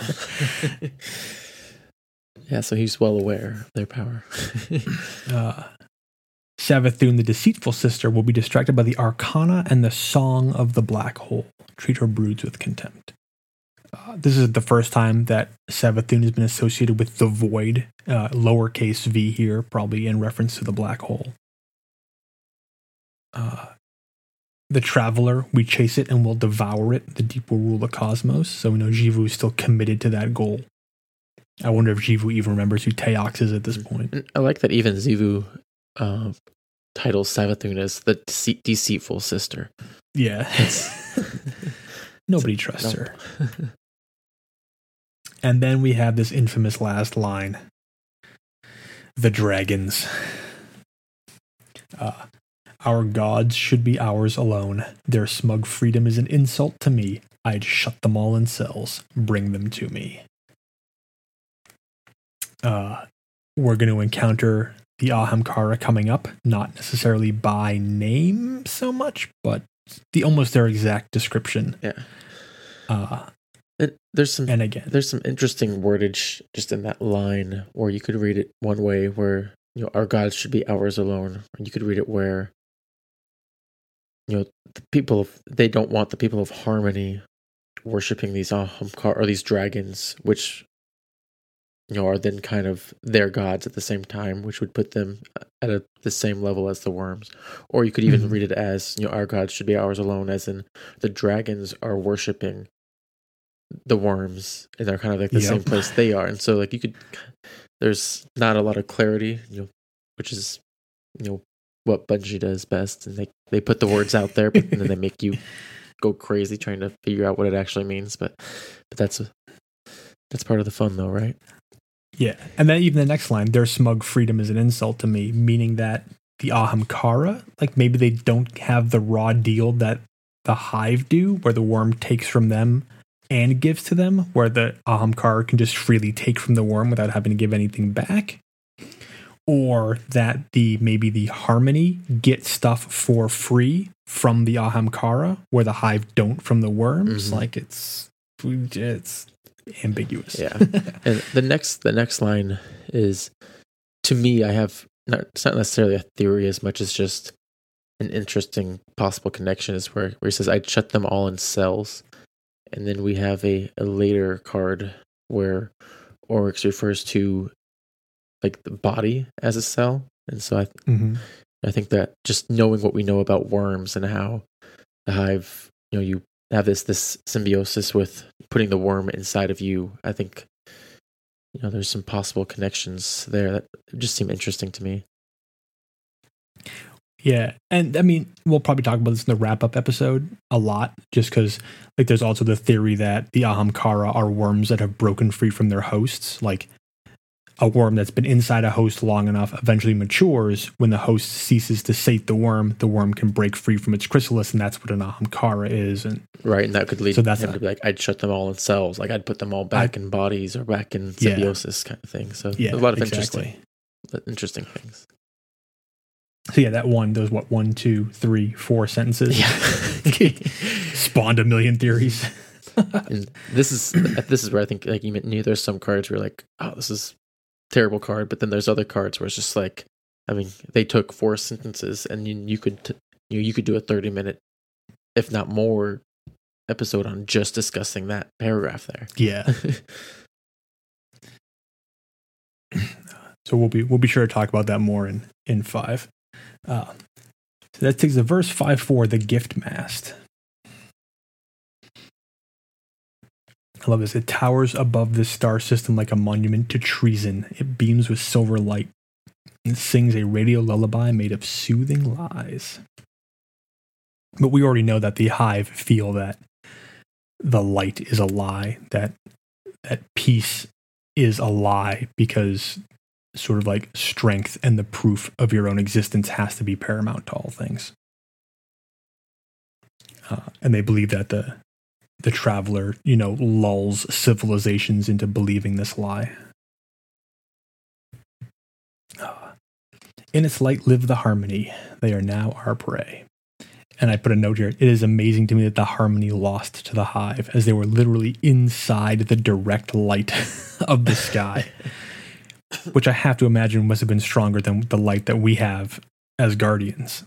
You know, it's like we we we have we get our power, like our ability to wield the light through a proxy, the ghost, which is the result of a dying traveler. Here we have a traveler, it's being chased, it's pretty exhausted, but it still has tons of strength and power. And it has basically built like a radio light elevator to the sky and the harmony live inside it. Yeah, you know, we know that when the traveler was in our system, it's like its last, you know, effort to protect us was the creation of the ghost. But then this seems like, you know, I wonder if the ghost was kind of the evolution of the traveler's defenses. You know, learning you know what works and what what doesn't work against the hive. You know, this was, you know, possibly the first attempt at okay, I'm going to leave behind this massive structure, this Yeah. harmony um harmony sting that can use the power of the sun to attack and Yeah. you know and then then we see that it doesn't really work that well But then you have to imagine the gift mast, you know, and when it comes to the high, it's gonna be like a giant bug zapper. Like it's this giant beam of light that all the hive can see from across the galaxy. They would just swarm to it. I mean, they want to feed off it. They want to feed their sate their worms with it. It's just like this, like come like it's like a beacon for them. So it may not have been the best idea for the traveler. Uh, but they the, the harmony they put up a hell of a fight. Uh, Now arrives Xivu Arath, the head of her armada. She fights the Harmony for 50 years with strategies and discipline, but the Harmony turn to dragon wishes and their wishful bishops wrestle, wrestle Xivu in the Ascendant Plane. We already know dragon wishes are Ahamkara, so the Ahamkara are helping the Harmony for their maybe for their own purposes, maybe not, we don't know. But they're helping them. And we learned the Harmony have the ability to battle the Hive in the Ascendant Plane, which is something we struggled pretty hard with. Uh, but the fact that a, a bishop, a Harmony bishop, could fight Xivu on the Ascendant Plane like that, like that's going into her house and fighting her. Yeah, I saw- reminds- I can't remember the exact artifact. It's the dagger one that I think is the dagger one that talks about, um, you know, us. We aren't the first to battle Oryx. I, I got to look up the exact wording. Do you know which one I'm talking about? The one that says that we're not the first to battle on the ascendant plane. oh yeah, yeah, I know. It's an it's the artifact artifact, right? Yeah, It is. Uh, it's definitely not. I don't think it's that one. Is it? No. let's see if Ish, Not let's there. see if Baxter can save us on Ishtar. Well, Who's gonna find it first? Who's gonna find it first? It is. Man, there's a lot of daggers. Oh, interesting. ha, got it. No, Sins of Karid. Ta- Sins of Karid Kar- yeah. Tan. For you are not the first hero, nor even Oryx the first villain to meet upon this plane. interesting. Well, now does this does this posit that Karhad Tan was part of the Harmony? Maybe we have Maybe Ulan he was a harm- we have Ulan Tan, who we know was, and it, I guess it depends what Tan means. Um, Uh, I guess that's if true. Tan's their word for bishop or something, I mean the warlocks are basically Ooh. bishops. So Interesting. I want to believe that this is a Harmony weapon, and somehow found its way aboard the dreadnought. well, and because do we know how to acquire this one? Can you get it only from the raid or? Uh, da, da, da, da, da. This item requires Taken King. This item can drop as a quest reward. This item drops on Oryx's Dreadnought. nice. So yeah, maybe we found a piece of harmony. I, I, Interesting. I like that middle part where it's like, nor even Oryx the first villain. So that's, and I wonder if that's just a reference to them fighting, you know, Xivu first. Like this is like it highlights them fighting Xivu in this plane first, and then you know Oryx later. So I wonder if that's kind of a maybe maybe the Harmony traversed the Ascendant Plane first, and had their own bat their own battles there, and then you know it was something that Oryx and the Hive stumbled across with their with the sword logic.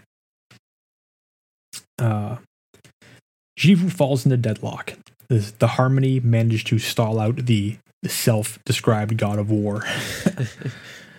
uh, self descriptions. Uh, And and going back to ha- how powerful they are, and there was the whole Ecumene.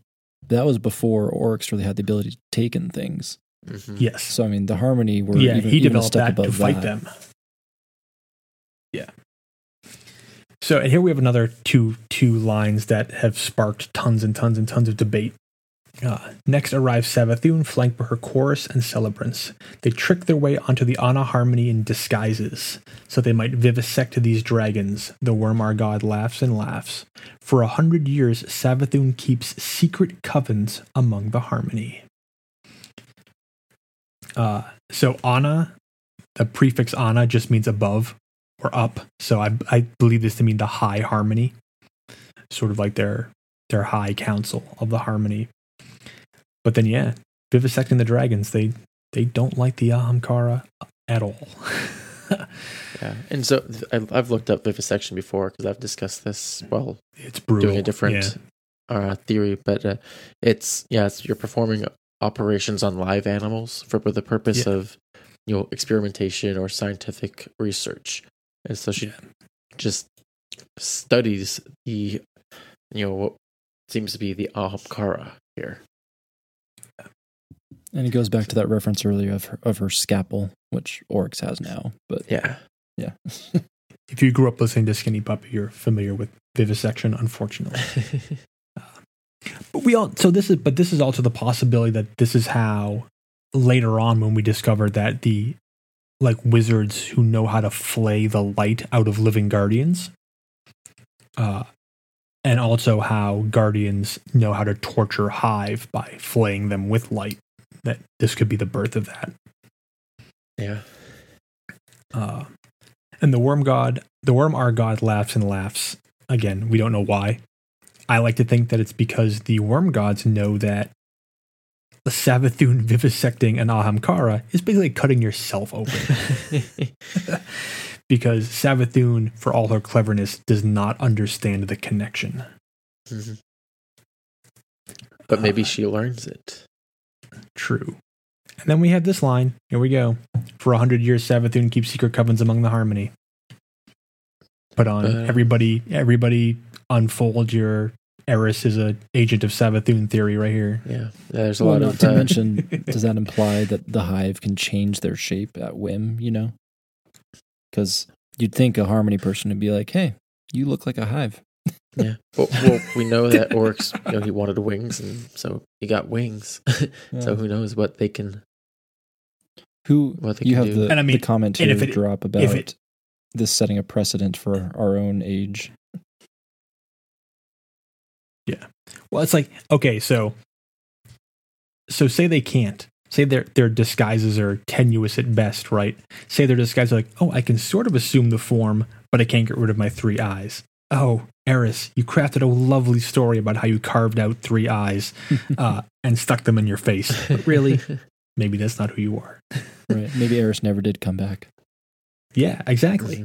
Mhm. You know, like Eris is the skin suit for one of Savathun's witches. By the way, Yeah. who who ordered the Great An- Ahamkara hunt? The speaker, I believe, or the there you, con- there you have it. was it the consensus? Maybe. Oh, now so now you're pausing. the speaker keeps the mask on because underneath he has three eyes and he's really an agent agent of Savathun. There we go. See, we knew he was evil. One more And reason to not like If, him. if you go now other all way, I can think about is uh, uh, Men in Black and the Edgar yeah, suit. that's exactly where I was Long thinking. There's too. a- there's a- I need water. so Eris is in some crazy suit. Nice. Well, Yeah, well, then if you go Eris the other way a- though, and you think that okay, they can completely, you know, kind of blend in with the society, that opens a lot of. and I've seen read a few theories on Reddit, and it's definitely an interesting one to think about of Savathun having ties to Mara Sov, and there's a lot of similarities in in them with, with their covens and you know having covens of witches among them and yeah, a lot of uh, parallels between um the harbingers and maybe the vivisected dragons yeah, interesting. So there's definitely a lot of ties that, Yeah, that things that make you think and then at the same time make your head hurt and then Yeah. you stop thinking and then you look at it again you're like oh so then you start thinking even more and the stages. The stages are being set. yeah I'll, I'll just i wouldn't be surprised if that was something that happened later on but even if it is a little a little far-fetched a little spin foil Yeah. But- um, first of all was Oryx, whose brood grew in secret places in the rubble of the accretion disk. It also says he sent cedars to infiltrate the harmony worlds with his broods. This is something that we have encountered directly on Earth. Uh, you know, we encounter so, and this is we know like the the houses, the fallen houses are very distinct from one another. House of Kings, House of Devils, House of Wolves, House of Exile. Uh, they were different color in game. They're presented with different colors. It's the same with the Vex. Less so with the Vex. There's different sort of factions of Vex, but there's also different factions of Hive. And the sort of reddish purple and gray hive that you encounter both on Earth and on the moon are considered to be the blood of Oryx. They're directly descended from Oryx. Uh, we know that Sardok in the shrine is the Eye of Oryx. We encounter the Celebrant of Oryx in the Seraphim Vault. So, this idea that Oryx grew broods sort of like in the hidden dark places of this system is very similar to what we directly encounter on Earth and the moon. Uh, the cedars here, the cedars on the moon, the fact that the blood of Oryx is here and there. So, uh, and then here we have. I think we were talking about this early, uh, earlier about how how is the structure of the books placed, and I, I use this sentence a lot, where it says here at the center of the fifth book. So this is how I broke the books up into like one, two, three, four, and five. They don't explicitly say that in their titles, but this sentence here, this is the middle of the fifth book. So no, no, beta. This is actually in The the lines are written really weird. yeah. Here at the center of the fifth book, the hive has grown so mighty that it has made the annihilation of all false life routine. So yes, It makes you this is it makes you wonder if that was like yeah, like another post-it note comment, and then someone slapped it in there. yeah. Uh, but but this is great. This gives us precedence, so we know that you know verse one one is book one, verse one. Yep. You know, verse two three is book two. B- That goes right back to Thorn and the seventh book that we don't have. I can't wait to get six and seven and maybe eight, nine, ten. yeah. So there are more than just five books of sorrow, even though the ones that we presented with so far only go up to five, if Thorn is to be believed. Uh, and then it all starts to come back around. Uh, Xivu Arath kills the bishops. Savathun achieves, so, again, some secret Some purpose. secret Thanks. Yep. Thanks. Thanks for the details. Uh, Oryx's court tears down the gift mast, which effectively nullifies the Harmony sting. The Harmony people wail in terror. They throw themselves into the silver lakes of Anaharmony to drown. They don't. Yeah, that's it here. Probably to avoid being taken. Come, saith Oryx, eat of the gift mast, for I am a generous god. Of its pieces, I claim only two out of every five. What a nice guy he is, except that they don't give. the, the, tenants of the deep say take. Uh, the mass is full of the light of the traveler, is full of the marrow taste of sky. All who eat it are filled with ecstatic certainty that they serve a greater purpose, a greater and necessary purpose. Uh, I, I mean, this is like concentrated light. This is like taking acid, I guess. but it's interesting, and I put this out. This interesting that this sense of purpose comes from a connection to the light, not the deep. Like they're suddenly filled with this great sense of great and necessary purpose, but it comes from the light, not from this other thing they follow. Yeah, and it, it is kind of interesting. Just um, just the way you look at it is, you know, we wield the light, but we like we use the light, we wield the light. They use the light too, but they devour it. They use it in a different way. They Yeah. they use the light to fill themselves up from the inside. If that I can, Yeah. I can, so it's kind of interesting that even the hive, the power of you know great vanguard of the deep, the darkness, use that light in a in a way still. Like they feed off of it and Yeah. get power from it in a way. But at, at the and the flip side of that is that the light must also obey the sword logic. Like we established that way back in the beginning, and we as guardians must obey the sword logic. So we're uh, so then we this this line here where it's like then saith Savathun, siblings listen, we must part ways for a while, something we grow different. She flies her war moons into the black hole. I don't know why I put that note there. black hole confirmed. I don't know what that means. uh, and her throne becomes distant. And then basically Xivu says the same thing. Uh, your power constrains my choices, probably because Oryx's will is so strong that I must go away from you. So she flies her war moons away into the night, and her throne is barred shut. And then Oryx was alone. Interesting because we've encountered very recently another character in the story who makes constant mention of the fact that he is alone. That is Rasputin. Yeah, and I do. Th- I think that's interesting here, where you learn just a couple paragraphs before where Savathun achieves some secret purpose, and then as soon as this victory is had over the Harmony, she says, "You know, we need to part ways so that we can grow different." And so it's okay. Yeah. What did she? What did she do? Yeah, she she accomplished her goal, and now she wants nobody to know about it. Mhm, exactly. And then that kind of, you know, that's an argument for that the theory where there's connections between her and Mara Sov, where If when you play the T, uh, Taken King missions, you know the catalyst of kind of leading the charge to take down Oryx is Marasov, and who in the history of the story of the Hive wants to kill Oryx more than Savathun. so it's it's kind of interesting. Yeah. And then, so these last cards, this is sort of the end of the books as we know at the end of the fifth book.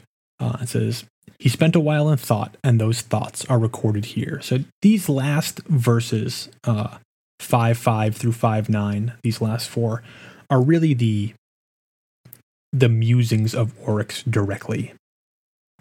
Uh, so we get uh, we get some insight here, but a lot of it is just sort of repeating these themes and condensing these themes down into stuff we've already talked about. And I have to say, I have a hard stop here. So I'm going to wish you guys luck as you continue. All right. yeah, we're gonna we're gonna trek through. We're gonna finish this so we don't have a part five for the next four verses. yeah, yeah, for four verses. All right. All Have right. fun, See you. Beta. See ya. All right, have a good night, Beta. So I like that this starts off with this is our message to things that we will kill, as if they're going to read this prior to that happening. it's like, did you get that memo? We sent out a memo. Did you did you get that memo? So, but these these paragraphs are really just a summary of like a you know a species which believes that a good existence can be invented through games of civilization through laws of conduct is doomed by that belief. They will die in terror. This is you know, and this is what he just mentioned earlier, where like Xivu believes the message of the traveler is a lie. You know, the game of civilization, laws of conduct, growth. This is even presented in the story of the three queens Mhm. where civilization, conduct, law, order, these things are false. They're not the nature of of true existence. Uh, and that no matter how no matter how tall the towers are that they build, the universe will erase them. Like no monument can stand against like the cold reality of truth. Uh, but the one that sets out to understand the one true law and to perform worship of that true law will by that decision gain control over their future. This is the very tenets of the sword logic. Uh, they will gain a hope of ascendance, and by their ruthlessness, they will assist the universe in arriving at its perfect shape. Uh, so, this is, again, a recounting of basically survival of the fittest like survival of the strongest like strength is the only truth. Uh, we stand against the fatal lie that would build up a world built on laws of conduct may ever resist the action of the truly free. This is the slavery of the traveler. This is the great lie of the traveler. This is the slavery of the traveler the crime of creation in which labor is wasted on the construction of false shapes uh, anything other than strength and victory is a false shape, which, which is interesting because the idea is that oh, so guardians and ghosts are false shapes, yet we as guardians continuously use the sword logic to prove our strength and Mhm. superiority. Uh, if you choose to fight us, fight us with everything you have, with all your laws and games. We will prove our argument thus. Again, this is self self proving. The sword logic is self proving. right. uh, in verse 5 6 ayat ayat ayat ayat ayat that's five uh, and where we get this word over and over again. I think we described it in episode 2 of the books of sorrow about what exactly it means. Uh, this self-defining thing. Uh, Crota is still around at this point so my son Crota feeds me rich tribute. My lineage are strong. My wor- worm is vast and satiated. Uh, and with that security, I can spend my time on study and communion with the deep. It says, as I learn more secrets, my power grows. As my power grows, I use to learn more secrets. and then I start, as I raid to get better gear, so I can get better gear, so I can raid, so I can raid to get better gear. So, so they grinded too. yeah. Oryx, is, Oryx has been grinding for a millennia, so uh, maybe ours isn't so bad. Uh, wondering on the secrets of his sisters. It's interesting. I wonder if my sisters have secrets of their own. Of course they do. Savathun is the queen of secrets. Mhm. Uh, my power exceeds theirs. I may kill them and permanently subsume their thrones, which is a strange line because this power is already far greater than theirs as far as we've known. Right. Uh, Like we don't know of anything that they have that makes them really compare to him at all. Yeah, he's the only one of the three who directly communes with the, the deep in the darkness, so that gives him sort of an edge over them anyway. I think they have the strength to hide from me, developed in the time of separation. Again, that's like fuel for theory. You know, maybe way out there past the darkness, Savathun or Xivu Arath discovered some other thing that is equivalent in power. Maybe there's more than just the light and the dark. Maybe there's something else. Yeah. Uh, good point. This line Savathun asks if I am as much of a slave of the deep as my taken, and then I put when they're out of contact. She's she left. She's not talking to him anymore. When did she ask this? Uh, but this is a great line. This is something that I've used in the past, and we've talked about it in the past. Uh, but it's really important. Uh, I am not taken. The hive is not the deep. And it's so important to remember that that even though the hive use the power of the worms and the worm gods they're led by the taken king the king of shapes the first navigator the hive are not the darkness. Like when somebody says the darkness capital d that's not the hive. That's not oryx. That's not savathun. That's not Xivu Arath like they are they're agents who utilize that that side of the coin the same way we are agents who utilize the other side of the coin but we are not that thing the same way they are not that thing. Uh, when i make my taken i make them closer to perfect. I heal their wounds and enhance their strength. This is inherently good. The only right is existence. The only wrong is not existence. And when we do the wrap up, we'll talk about some of the taken cards and this sort of like supplantation of will, the process that Oryx used to take something uh, that is directly here. And he, he sees it as a good thing. He's eliminating the weaknesses of a being and making it stronger so that it can prove its own existence. And I think that going back that I think that is what why he sees the Vex as a, a good adversary because they because they have that same desire to exist like they want to exist more of like they want to be that final existence in a way Yeah. and i think oryx looks at that you know ideology there's that belief system and that is what makes them you know good good rivals good ri- uh, Yeah. Uh, I am Oryx's first navigator, taken king. Let me be what I am to be, because to be anything else would be fatal. He doesn't have much of a choice at this point.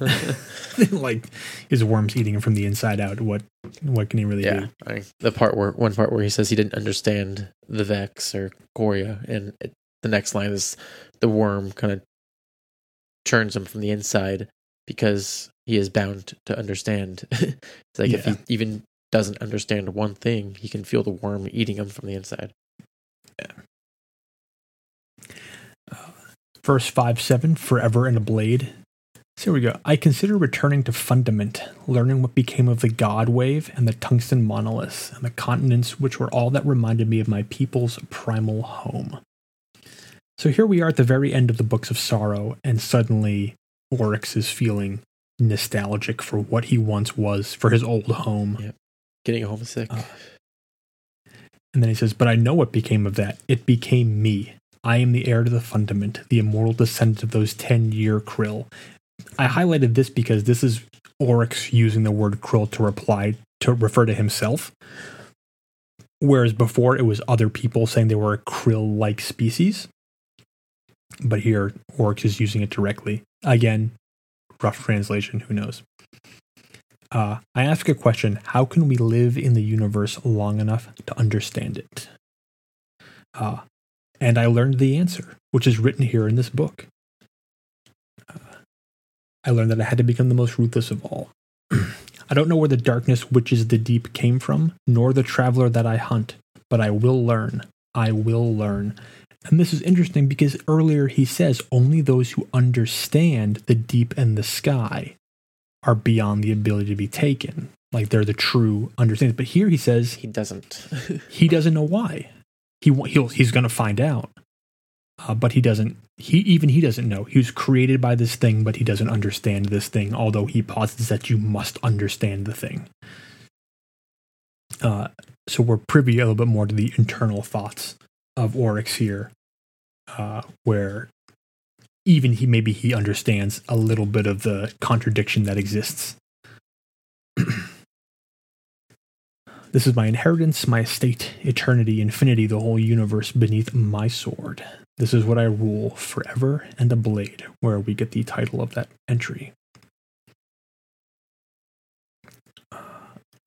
That takes us to verse 5 8, the second to last verse in the Books of Sorrow. Worm food, uh, which I talked about during our Bungie lore episode. Your worm food, dude. Reference to uh, to Marathon. Yeah, and I think this is the one that has the line. And he asked this very raw question right to start What will happen if I die? Should probably take my mic off. Uh, and I think this is the one ahead. that has the uh, the line at the end where he references, you know, his body as like a cell that I kind of linked to the uh, the Xivu quote earlier on too. Yeah. Uh, I guess it, it suits me to consider this, for I am a great ally of death. My daughter studied the quiddity of death. My son practices the uh, inhabitation of death. And my great work is, in Ultima, to become synonymous with death. To die, and in that, dying, live. So that if the universe comes to nothing, then I will be part of that nothing. This is like very much like the the Vex. They want to be the there for all outcomes. Far better to have a savage universe with a happy end than a happy universe with no hope. Makes a convincing argument. uh, and I made a note here that to become synonymous with death, to die, and in that dying live, is very much what using Touch of Malice is like. uh, Touch of Malice will kill you, but it will kill you so you can kill the thing that's also trying to kill you faster than it can kill you so that you can live. uh, and we'll talk about Touch of Malice a lot in the wrap up because that's gonna, we'll even talk about it in the very next entry. Uh, I've had many deaths, but these deaths were only temporary. And here we have some pretty deep insight into why we're able to do what we do in the course of the story. Uh, if my echoes are killed and I am killed in the material world, then I'll be driven back to my throne, the dreadnought. And if my court and my throne can be beaten, if I am confronted in my throne and I am defeated there, then I will die. My work will end. Uh, and I made a note here that says, Do we do this? We have no way of knowing if he faced Oryx in his actual throne world. He vanishes at the end of Regicide, smiling purposefully, leaves behind Willbreaker. In King's Fall, he's technically outside the dreadnought, so we don't we don't even know if those actually Oryx or not. Who knows? Uh, That was probably Aurash, the uh, simulation from Savathun. yeah, it was Savathun pretending to be Oryx. Uh, and then I made note that we don't know if every Echo and Shade has also been destroyed. Like we we destroyed a number of them, uh, but we don't know if that was all of them. So maybe we didn't destroy all of Oryx's in the material realm. So his defeat aboard the Dreadnought means nothing. Like who knows? Uh, this is great. This is uh, this is the pact to which I am bound, in particular by my study of the tablets of ruin and by my use of the power of the deep. When I call upon that power, I put myself up as the stakes in a wager. I gamble with my soul, for I am saying, Listen, my gods, I am the mightiest thing there is, and I prove it thus. Uh, so this is huge. So this goes beyond just the worm. Like this is directly communing with the deep, and every time he whatever slams Willbreaker into the dreadnought, pushes his throne world out into you know, physical reality, you know, whenever he uses the tablets of ruin, like he's he's gambling with himself. Uh, you know, he's saying, "I will take this great power uh, at the risk of my death, but it's not really a risk because I can prove that I am the strongest by using this power." Uh, it's like that's the very core of his power, and it it almost bypasses his worm and the worm gods. They're an afterthought in this. Uh, he's not even in this. You realize he's not particularly bound to them. He finds himself like he says, I am bound to this pact through my study of the tablets by using the power of the deep. He doesn't, at this point, maybe not even feel bound to his worm. Uh, it is this. This is the risky stuff. This is drawing directly from the well uh, and having to prove that he was strong enough to do it. He has to conquer, like, if he's going to use that power. I have realized how much I depend on Crota and my daughters and even upon my court. If I lost them, my outlays would exceed my intakes. My tribute would not be enough to feed my worm. And he does lose them. We destroy them. Yeah, yeah. so, th- taking out Crota, much more significant than we probably even realized at the time. Uh, if I lost them, it would be because they were not mighty enough. And then I would be a bad father, a bad king. I must test them and fight with them to keep them strong.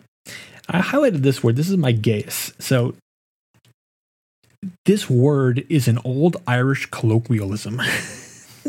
I don't know why a, a millennia old alien hive ontopathogenic paracausal world slaughtering god would use an old irish colloquialism who's translating these books.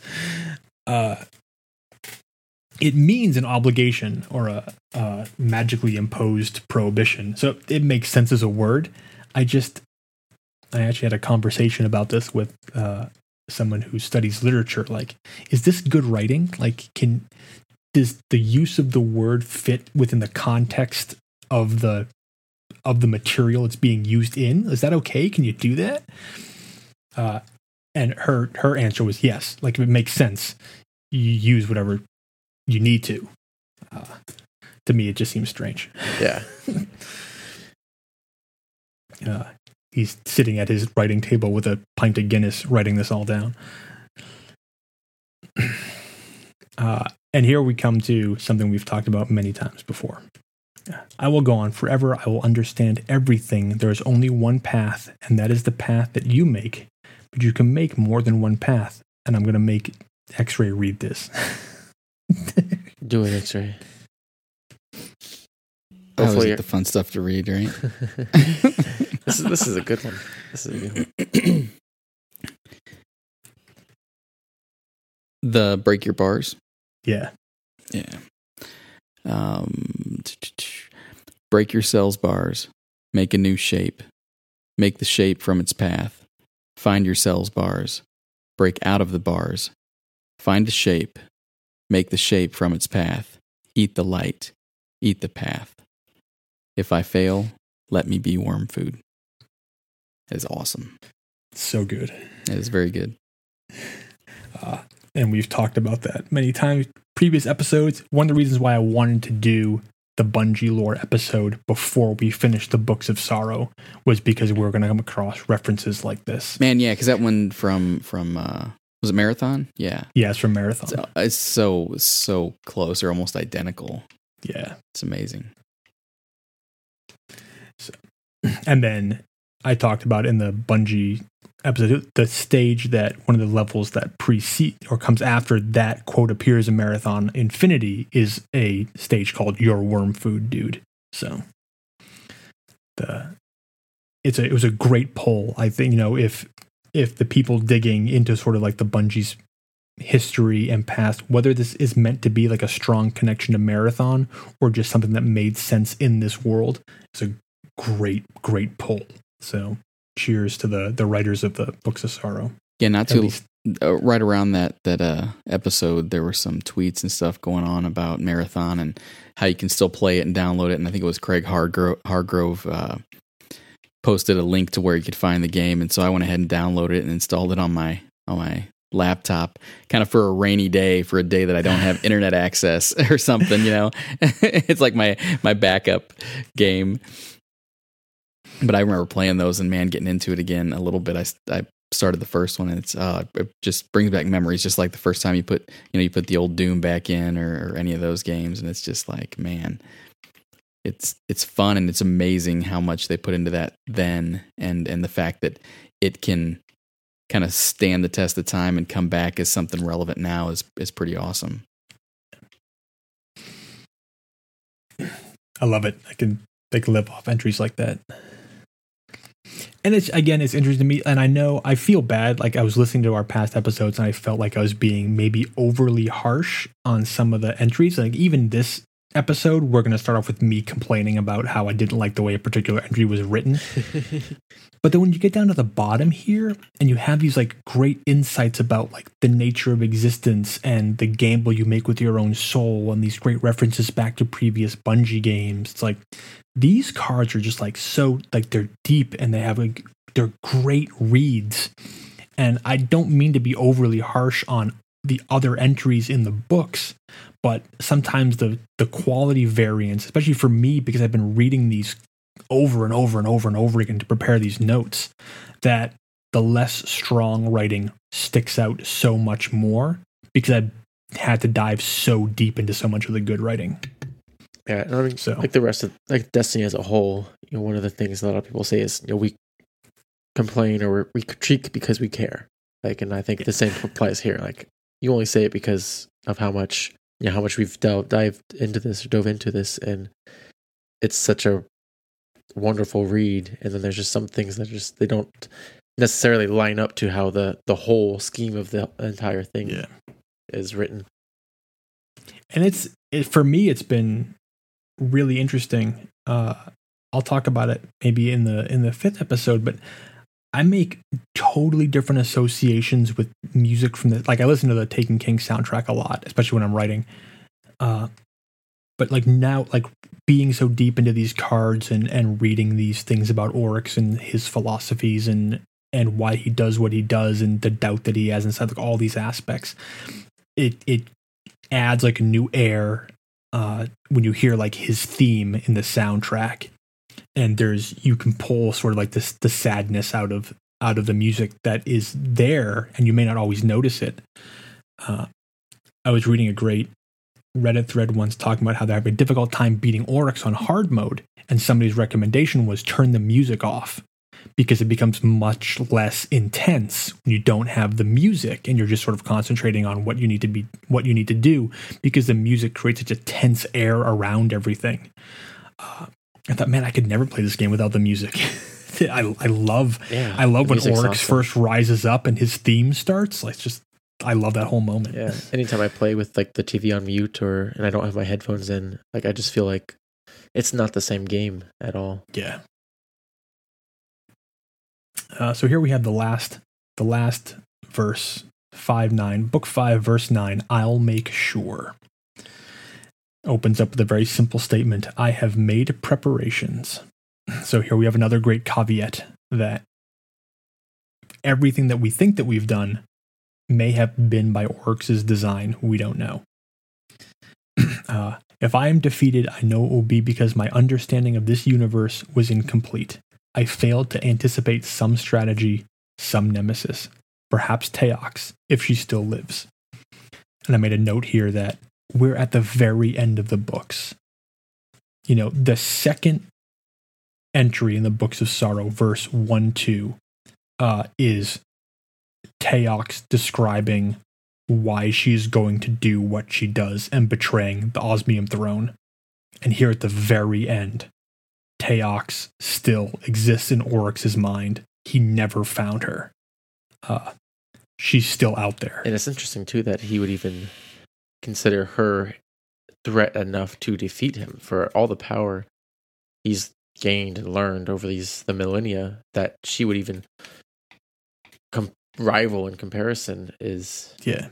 is Yeah, he's destroyed the Ecumene, the Harmony, like fought the Vex, Yeah. like he slaughtered thousands of worlds. Uh, but Taox is still like a pin in his mind. yeah. Again, as far as we know, she's still the you know the krill hive that they first were when they left. Like, Yeah.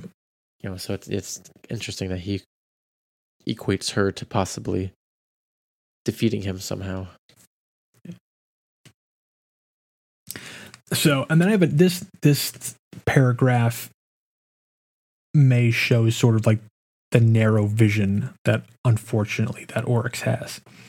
Is if I am defeated, I know that I will fall to something mighty, something that craves might, something that loves what I love, which is the deep, a principle and a power, the versatile protein need to adapt and endure, to reach out and shape the universe entirely for that purpose, to mutate and redesign and test and iterate so that it can prevail, can seize existence and hold it, certain that this is everything, that there is nothing to life except living, and it has two faces, yet is one shape. Uh, and I put in my notes here Guardians defy this entire paragraph. Uh, Guardians are the opposite. We don't crave might. We don't love the deep. Uh, we have no protean to adapt. We're dead. Like we, there's that core drive doesn't exist in us. Uh, we don't mutate or redesign because we're the static dead, uh, and we don't seize existence. It was thrust upon us. We were brought back. We didn't go seeking that out. Uh, and then my theory, not my theory, but sort of then you read it and you say, man, if Oryx believes himself to only be defeated by this thing that he describes, and we are not this thing, was he defeated? It's a question for another time, I think. uh, although has two faces, uh, yet is one shape, could be describing Guardian and Ghost. So who knows? Uh, one face is the objective, which is obvious. The other face, which is that is which is willing to sacrifice things and ideas for a single mission. And I, that sort of describes Guardian and Ghost, but we don't really know. Uh, allow this hunger to become your weapon. Eh, we don't. That doesn't really describe Guardians. uh, and here we have this sort of like terrible realization about his preparations. so I will prepare a book, which is a map to a weapon, and my vanquisher will read that book seeking the weapon. And they will come to understand me, where I have been and where I was going. And they will take upon my weapon and they will use it. And they will use that weapon, which is all that I am. So this goes back to Savathun calling the books maybe like a pack of lies if Oryx intends the book to be read by his vanquisher, he will write it very deliberately to further that goal, meaning that everything in the books may not be true. This is all part of his plan that we'd find this, read it, and move forward with it. Uh, the books are a map to the touch of malice. Uh, you know, and I put a weapon that wields the black heart of Oryx. Uh, we enter into a pact to prove our strength over another or die trying. Uh, and it is a weapon that whispers secrets to us. Very much like I was doing this in the last raid I was in. Because I'm usually the runner, I shoot my touch of malice down to one shot before I grab the brand and make my run. And take some time, go out somewhere quiet, somewhere in the Cosmodrome or on the moon, somewhere where there's not a lot of music, Take your touch of malice, shoot it down to one or two shots. It will start whispering things to you in a hive language, like it's really eerie and creepy.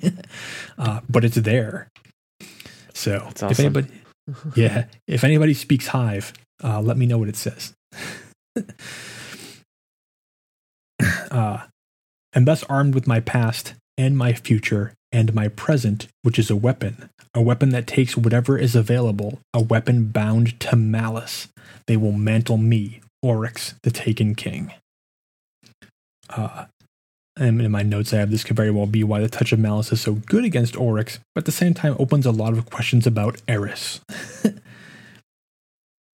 uh, because she the description of the weapon is like this Eris wanting you to take her malice and use it as a weapon against Oryx. Uh, so if the weapon requires this this intense hatred that is fueled by Eris, like, uh, and is very much bound by malice, like what what power does Eris? And why is Eris the conduit for that? Uh, they will become me, and I will become them. Each of us defeating the other, correcting the other, alloying ourselves into one omnipotent philosophy. Thus, I will live forever. I'll make sure. And this could very easily be read as, you know, through us. Oryx's final, his final, his trump card, you know, is that I will be the weapon of my own defeat, and that which wields my weapon will make sure that I never die. Yeah. It's like us using his weapon essentially keeps him alive. yeah. and in a, in a way defeats us. yeah, exactly. So what I've always kind of the first time I read this, it sounds very, very much like the end. You know what I mean? Like like there's nothing else after this, right? Mhm. But we have reference to other books of sorrow in some of the early grimoire. Um, I think I Mhm. think mainly in the uh, the I think it's the thorn description. Um, but uh, but it but again it it's kind of ended so kind of of perfectly right there. You kind of I I actually kind of wish we didn't have any more books, and if there were, they come on as as something different. Um, but it it's I don't know. Maybe it's just me being kind of kind of strange, but it uh, it it it was a good that la- those last few lines are just just like if you if someone was doing that in the right tone and and reading it to you, it would definitely I could see it giving me chills. You know. Yeah. Well, I mean, so the last the last half of the last book here is very much Oryx's thoughts scribbled in the margins. You know, maybe there's a Savathun version of this where she scribbles her thoughts in the margins, That'd be Uh, awesome. or Xivu Arath version where she scribbled her thoughts in the margins on like the very nature of war and her existence. And uh, you know, we have Toland who attempted to create a weapon of sorrow with bad juju. Maybe he attempted to write a chapter or a book of sorrow, which could be the that that book seven that we know exists. So I mean, I would love you know. Savathun says these books are full of lies. Hey, I hey, give me. Your, I'd love to read your tell, version. tell me how the story really goes. yeah, Savathun. wrap me up a copy and ship it over. Savathun, I'll be happy to read it. Mm-hmm. Yeah, if if we ever get a uh, like a hard copy of like Toland's journal or the rest like books six through whatever, Mhm. I'm I'm taking the weekend off of work because there's no way I can I'd be able to focus. yeah, it's even for me. I mean, at least we have sort of the we have these five books here uh, in one coherent package, but Toland's journals all over the place. Uh, yeah, I'd I- love to I get like a condensed or not like there was a condensed, more- but like a all put together version of it. yeah. Although, man, I would love a I love a version of like the Hunter's Handbook, the Mhm. Mahanan errata. Like, Yeah. there's so many good references to to books that are full of things. Oh yeah. and we know that and and that's it's we know like i wish you could just like pry ghost open and take his copy of the Toland's Toland's journal journal. out of him he's got the whole thing in there uh why can't I go to Eris and say, Eris, I need a copy of Toland's journal? I know you have it. Right. It's like, oh, I'll- I'm getting I'll tell ready you what, to it- go fight Crota. Can I get a copy of uh, that journal? If they ever want to add anything to the tower, a library where you can go there and just read stuff yeah. would be awesome. Just walk in and get yelled at for dancing, Access making noise, gra- or the being world being distracting. Yeah. Well, it's like, so, you know, Bungie, if you want to find a way to kill time and you don't want to create any new environments, just please like spread a thousand pages of Toland's journal all over the worlds of Destiny. I will go and find mm-hmm. them. like, I will put on my bones of Eao. I will get my sparrow. I will travel to the farthest corners of what you've already established to put together Yeah. this book. Just give it to Oh, me. I was, I was thinking. yeah, there's a great story behind it. Your ghost's like, yeah, you know, I said I was going to make a copy of this, but I, I kind of forgot. So now we got to go find it. yeah, like I was just, actually this just thinking that today. How when you know, I think it was when SRL was put out, they kind of stealth dropped. What was it like three different go- um, dead ghosts located, Mhm. and just that.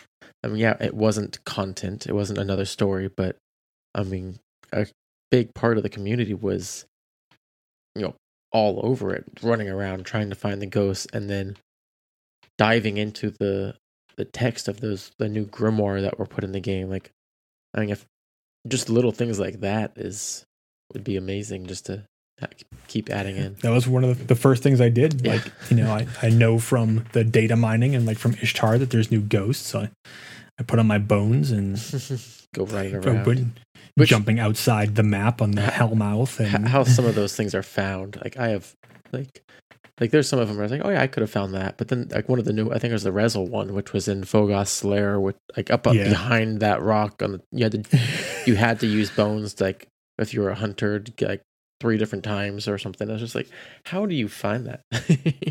like yeah, well, the the one that's way out in the rock face, like there's two there. There's one up in the rafters is easy to get during the strike. The other one, I went back and there's a way to get outside the map once you've entered into the circle of bones.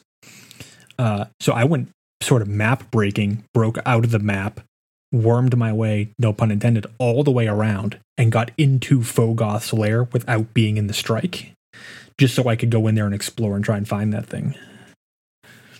So I think there's some videos of it in my uh my Xbox live video feed. Bungie, please don't ban me. but I did I did the same thing when when the expansion dropped the first time. Like I broke into the echo chamber to get that ghost because that's not accessible to us Xbox players, unfortunately. Thankfully, no one's listened to this podcast, so they're not going to find out. Oh, that's right. Nobody at Bungie listens to this. All right, Nope. cool. Nope. I'm safe. definitely not. You log in tomorrow and have all level one characters. Access denied. yeah, or, or or they'll just take away my bones of Eao. No more jumpy for drop. Yeah, damn it. Although I I've I've gotten places where I wasn't supposed to by force blinking into them. Uh, at the end of the Promethean Code uh, mission, right before you enter the final room, there's these rafters off to the right. Uh, and I couldn't jump into them, and then I figured I got my warlock, and I managed to blink way up into the rafters where I was. And you can't get out because you can't blink like down through things. You can only blink up through things for some reason. Uh, I got myself wedged up there. It was pretty funny. There was nothing up there. but yeah, hey man, I will I will revisit every map, and it'd be even funny like stuff some of them in Crucible maps. Mhm. So at least for like a few seconds, you have to avoid being shot while you're trying to find this hidden page to Mhm. Toland's journal, like under our rock in Rusted Lands. Beta would be sending everyone messages like, "Hey guys, stop it! I'm looking for a ghost." Yeah. uh, but yeah, we we did it. We got through all the books of sorrow. Dun, da, da, da. Hey, not bad. Five books in four episodes. Pretty Not good. bad, not bad. we, we, we can probably do the redo the first episode and to crank that into separate it into two. We probably sped through that one a little too fast. I'm pretty sure if we do any more books of sorrow that we didn't, we don't have to, that we might get some pretty bad mail. Uh, We need to, we need to move on. We need to get into some other other topics. I know yeah, we've been we got a lot of other lore to cover. Oh my gosh, we've gotten a lot of questions about uh, doing some some reef wars and fallen and the and the Marade and uh, and oh my gosh, the if we don't if we don't do a, a your ward saga soon, Well, I well, think I was- uh, I was We'll thinking be in about that big trouble. today. Like we've had so many episodes, so many shows, and really, like for the most part, the only Vex topics we've covered is the ones that spec- like directly correspond to like the hive. Like we haven't done a whole lot of. we did we did a pretty Or is it- good talk about the Vault of Glass. Did we? Yeah, I mean, a little bit. I think we kind of did like a over draft. yeah, I mean, like, it, with our yeah with our episodes, with our just kinda- run through vanilla. But uh, like, Yeah. Yeah. but there's so much lore in there. Like, like we definitely need a Vault of Glass episode, and there's just so there's so much Vex information out there, and I'm just like, wow, we haven't we haven't done her like any Fallen, we haven't done any Vex. Like, this is this is exciting. Yeah, we've got a little is a downtime until uh, some more content. So hey, it's perfect. Yeah, I'm excited. I'm excited to finally like we'll wrap up. We'll do our overview, this last book's overview in part five. Uh, it'd be, even be funny to like edit every episode together into one like eight hour, nine hour episode. That'd be fun. Uh, you can listen to it in your sleep and just sort of absorb it all subconsciously. uh, but yeah, we're gonna wrap up War Minds too, like Rasputin and the War Minds. That'll probably take another maybe one or two episodes, uh, and then we're like in a way, it's like we're free, like we're free to attack all this other stuff that's we have on our our plate here. There's so much to it. We have another. I think we have another fan question episode coming up too. So yeah, that'll be fun. And I think uh, I think we might try to. I know we talked a little bit about in April, right? That'll be coming up on about our our six months of of doing this. We uh, yeah, we were talking about maybe getting a little crazy and doing you know doubling up on episodes a cou- couple weeks, and so maybe putting out a few more than we normally do in a month. Uh, so so don't think if we're gonna do a, a a fan question episode that you're going to lose out on other content. We're going to definitely try to try to give you guys a little bit of an overload here because a lot again the main question or comment we keep getting is, "Hey, just found you guys, binge listen to everything. Now I've got to wait." it's like, man, sorry. So if you if you haven't listened to us, just stop listening now and just wait until like next year, it- and then you'll have let it all enough to keep you up. busy for a little while. It's, it's like when you just start binge like a, listen to like like a- 50 episodes.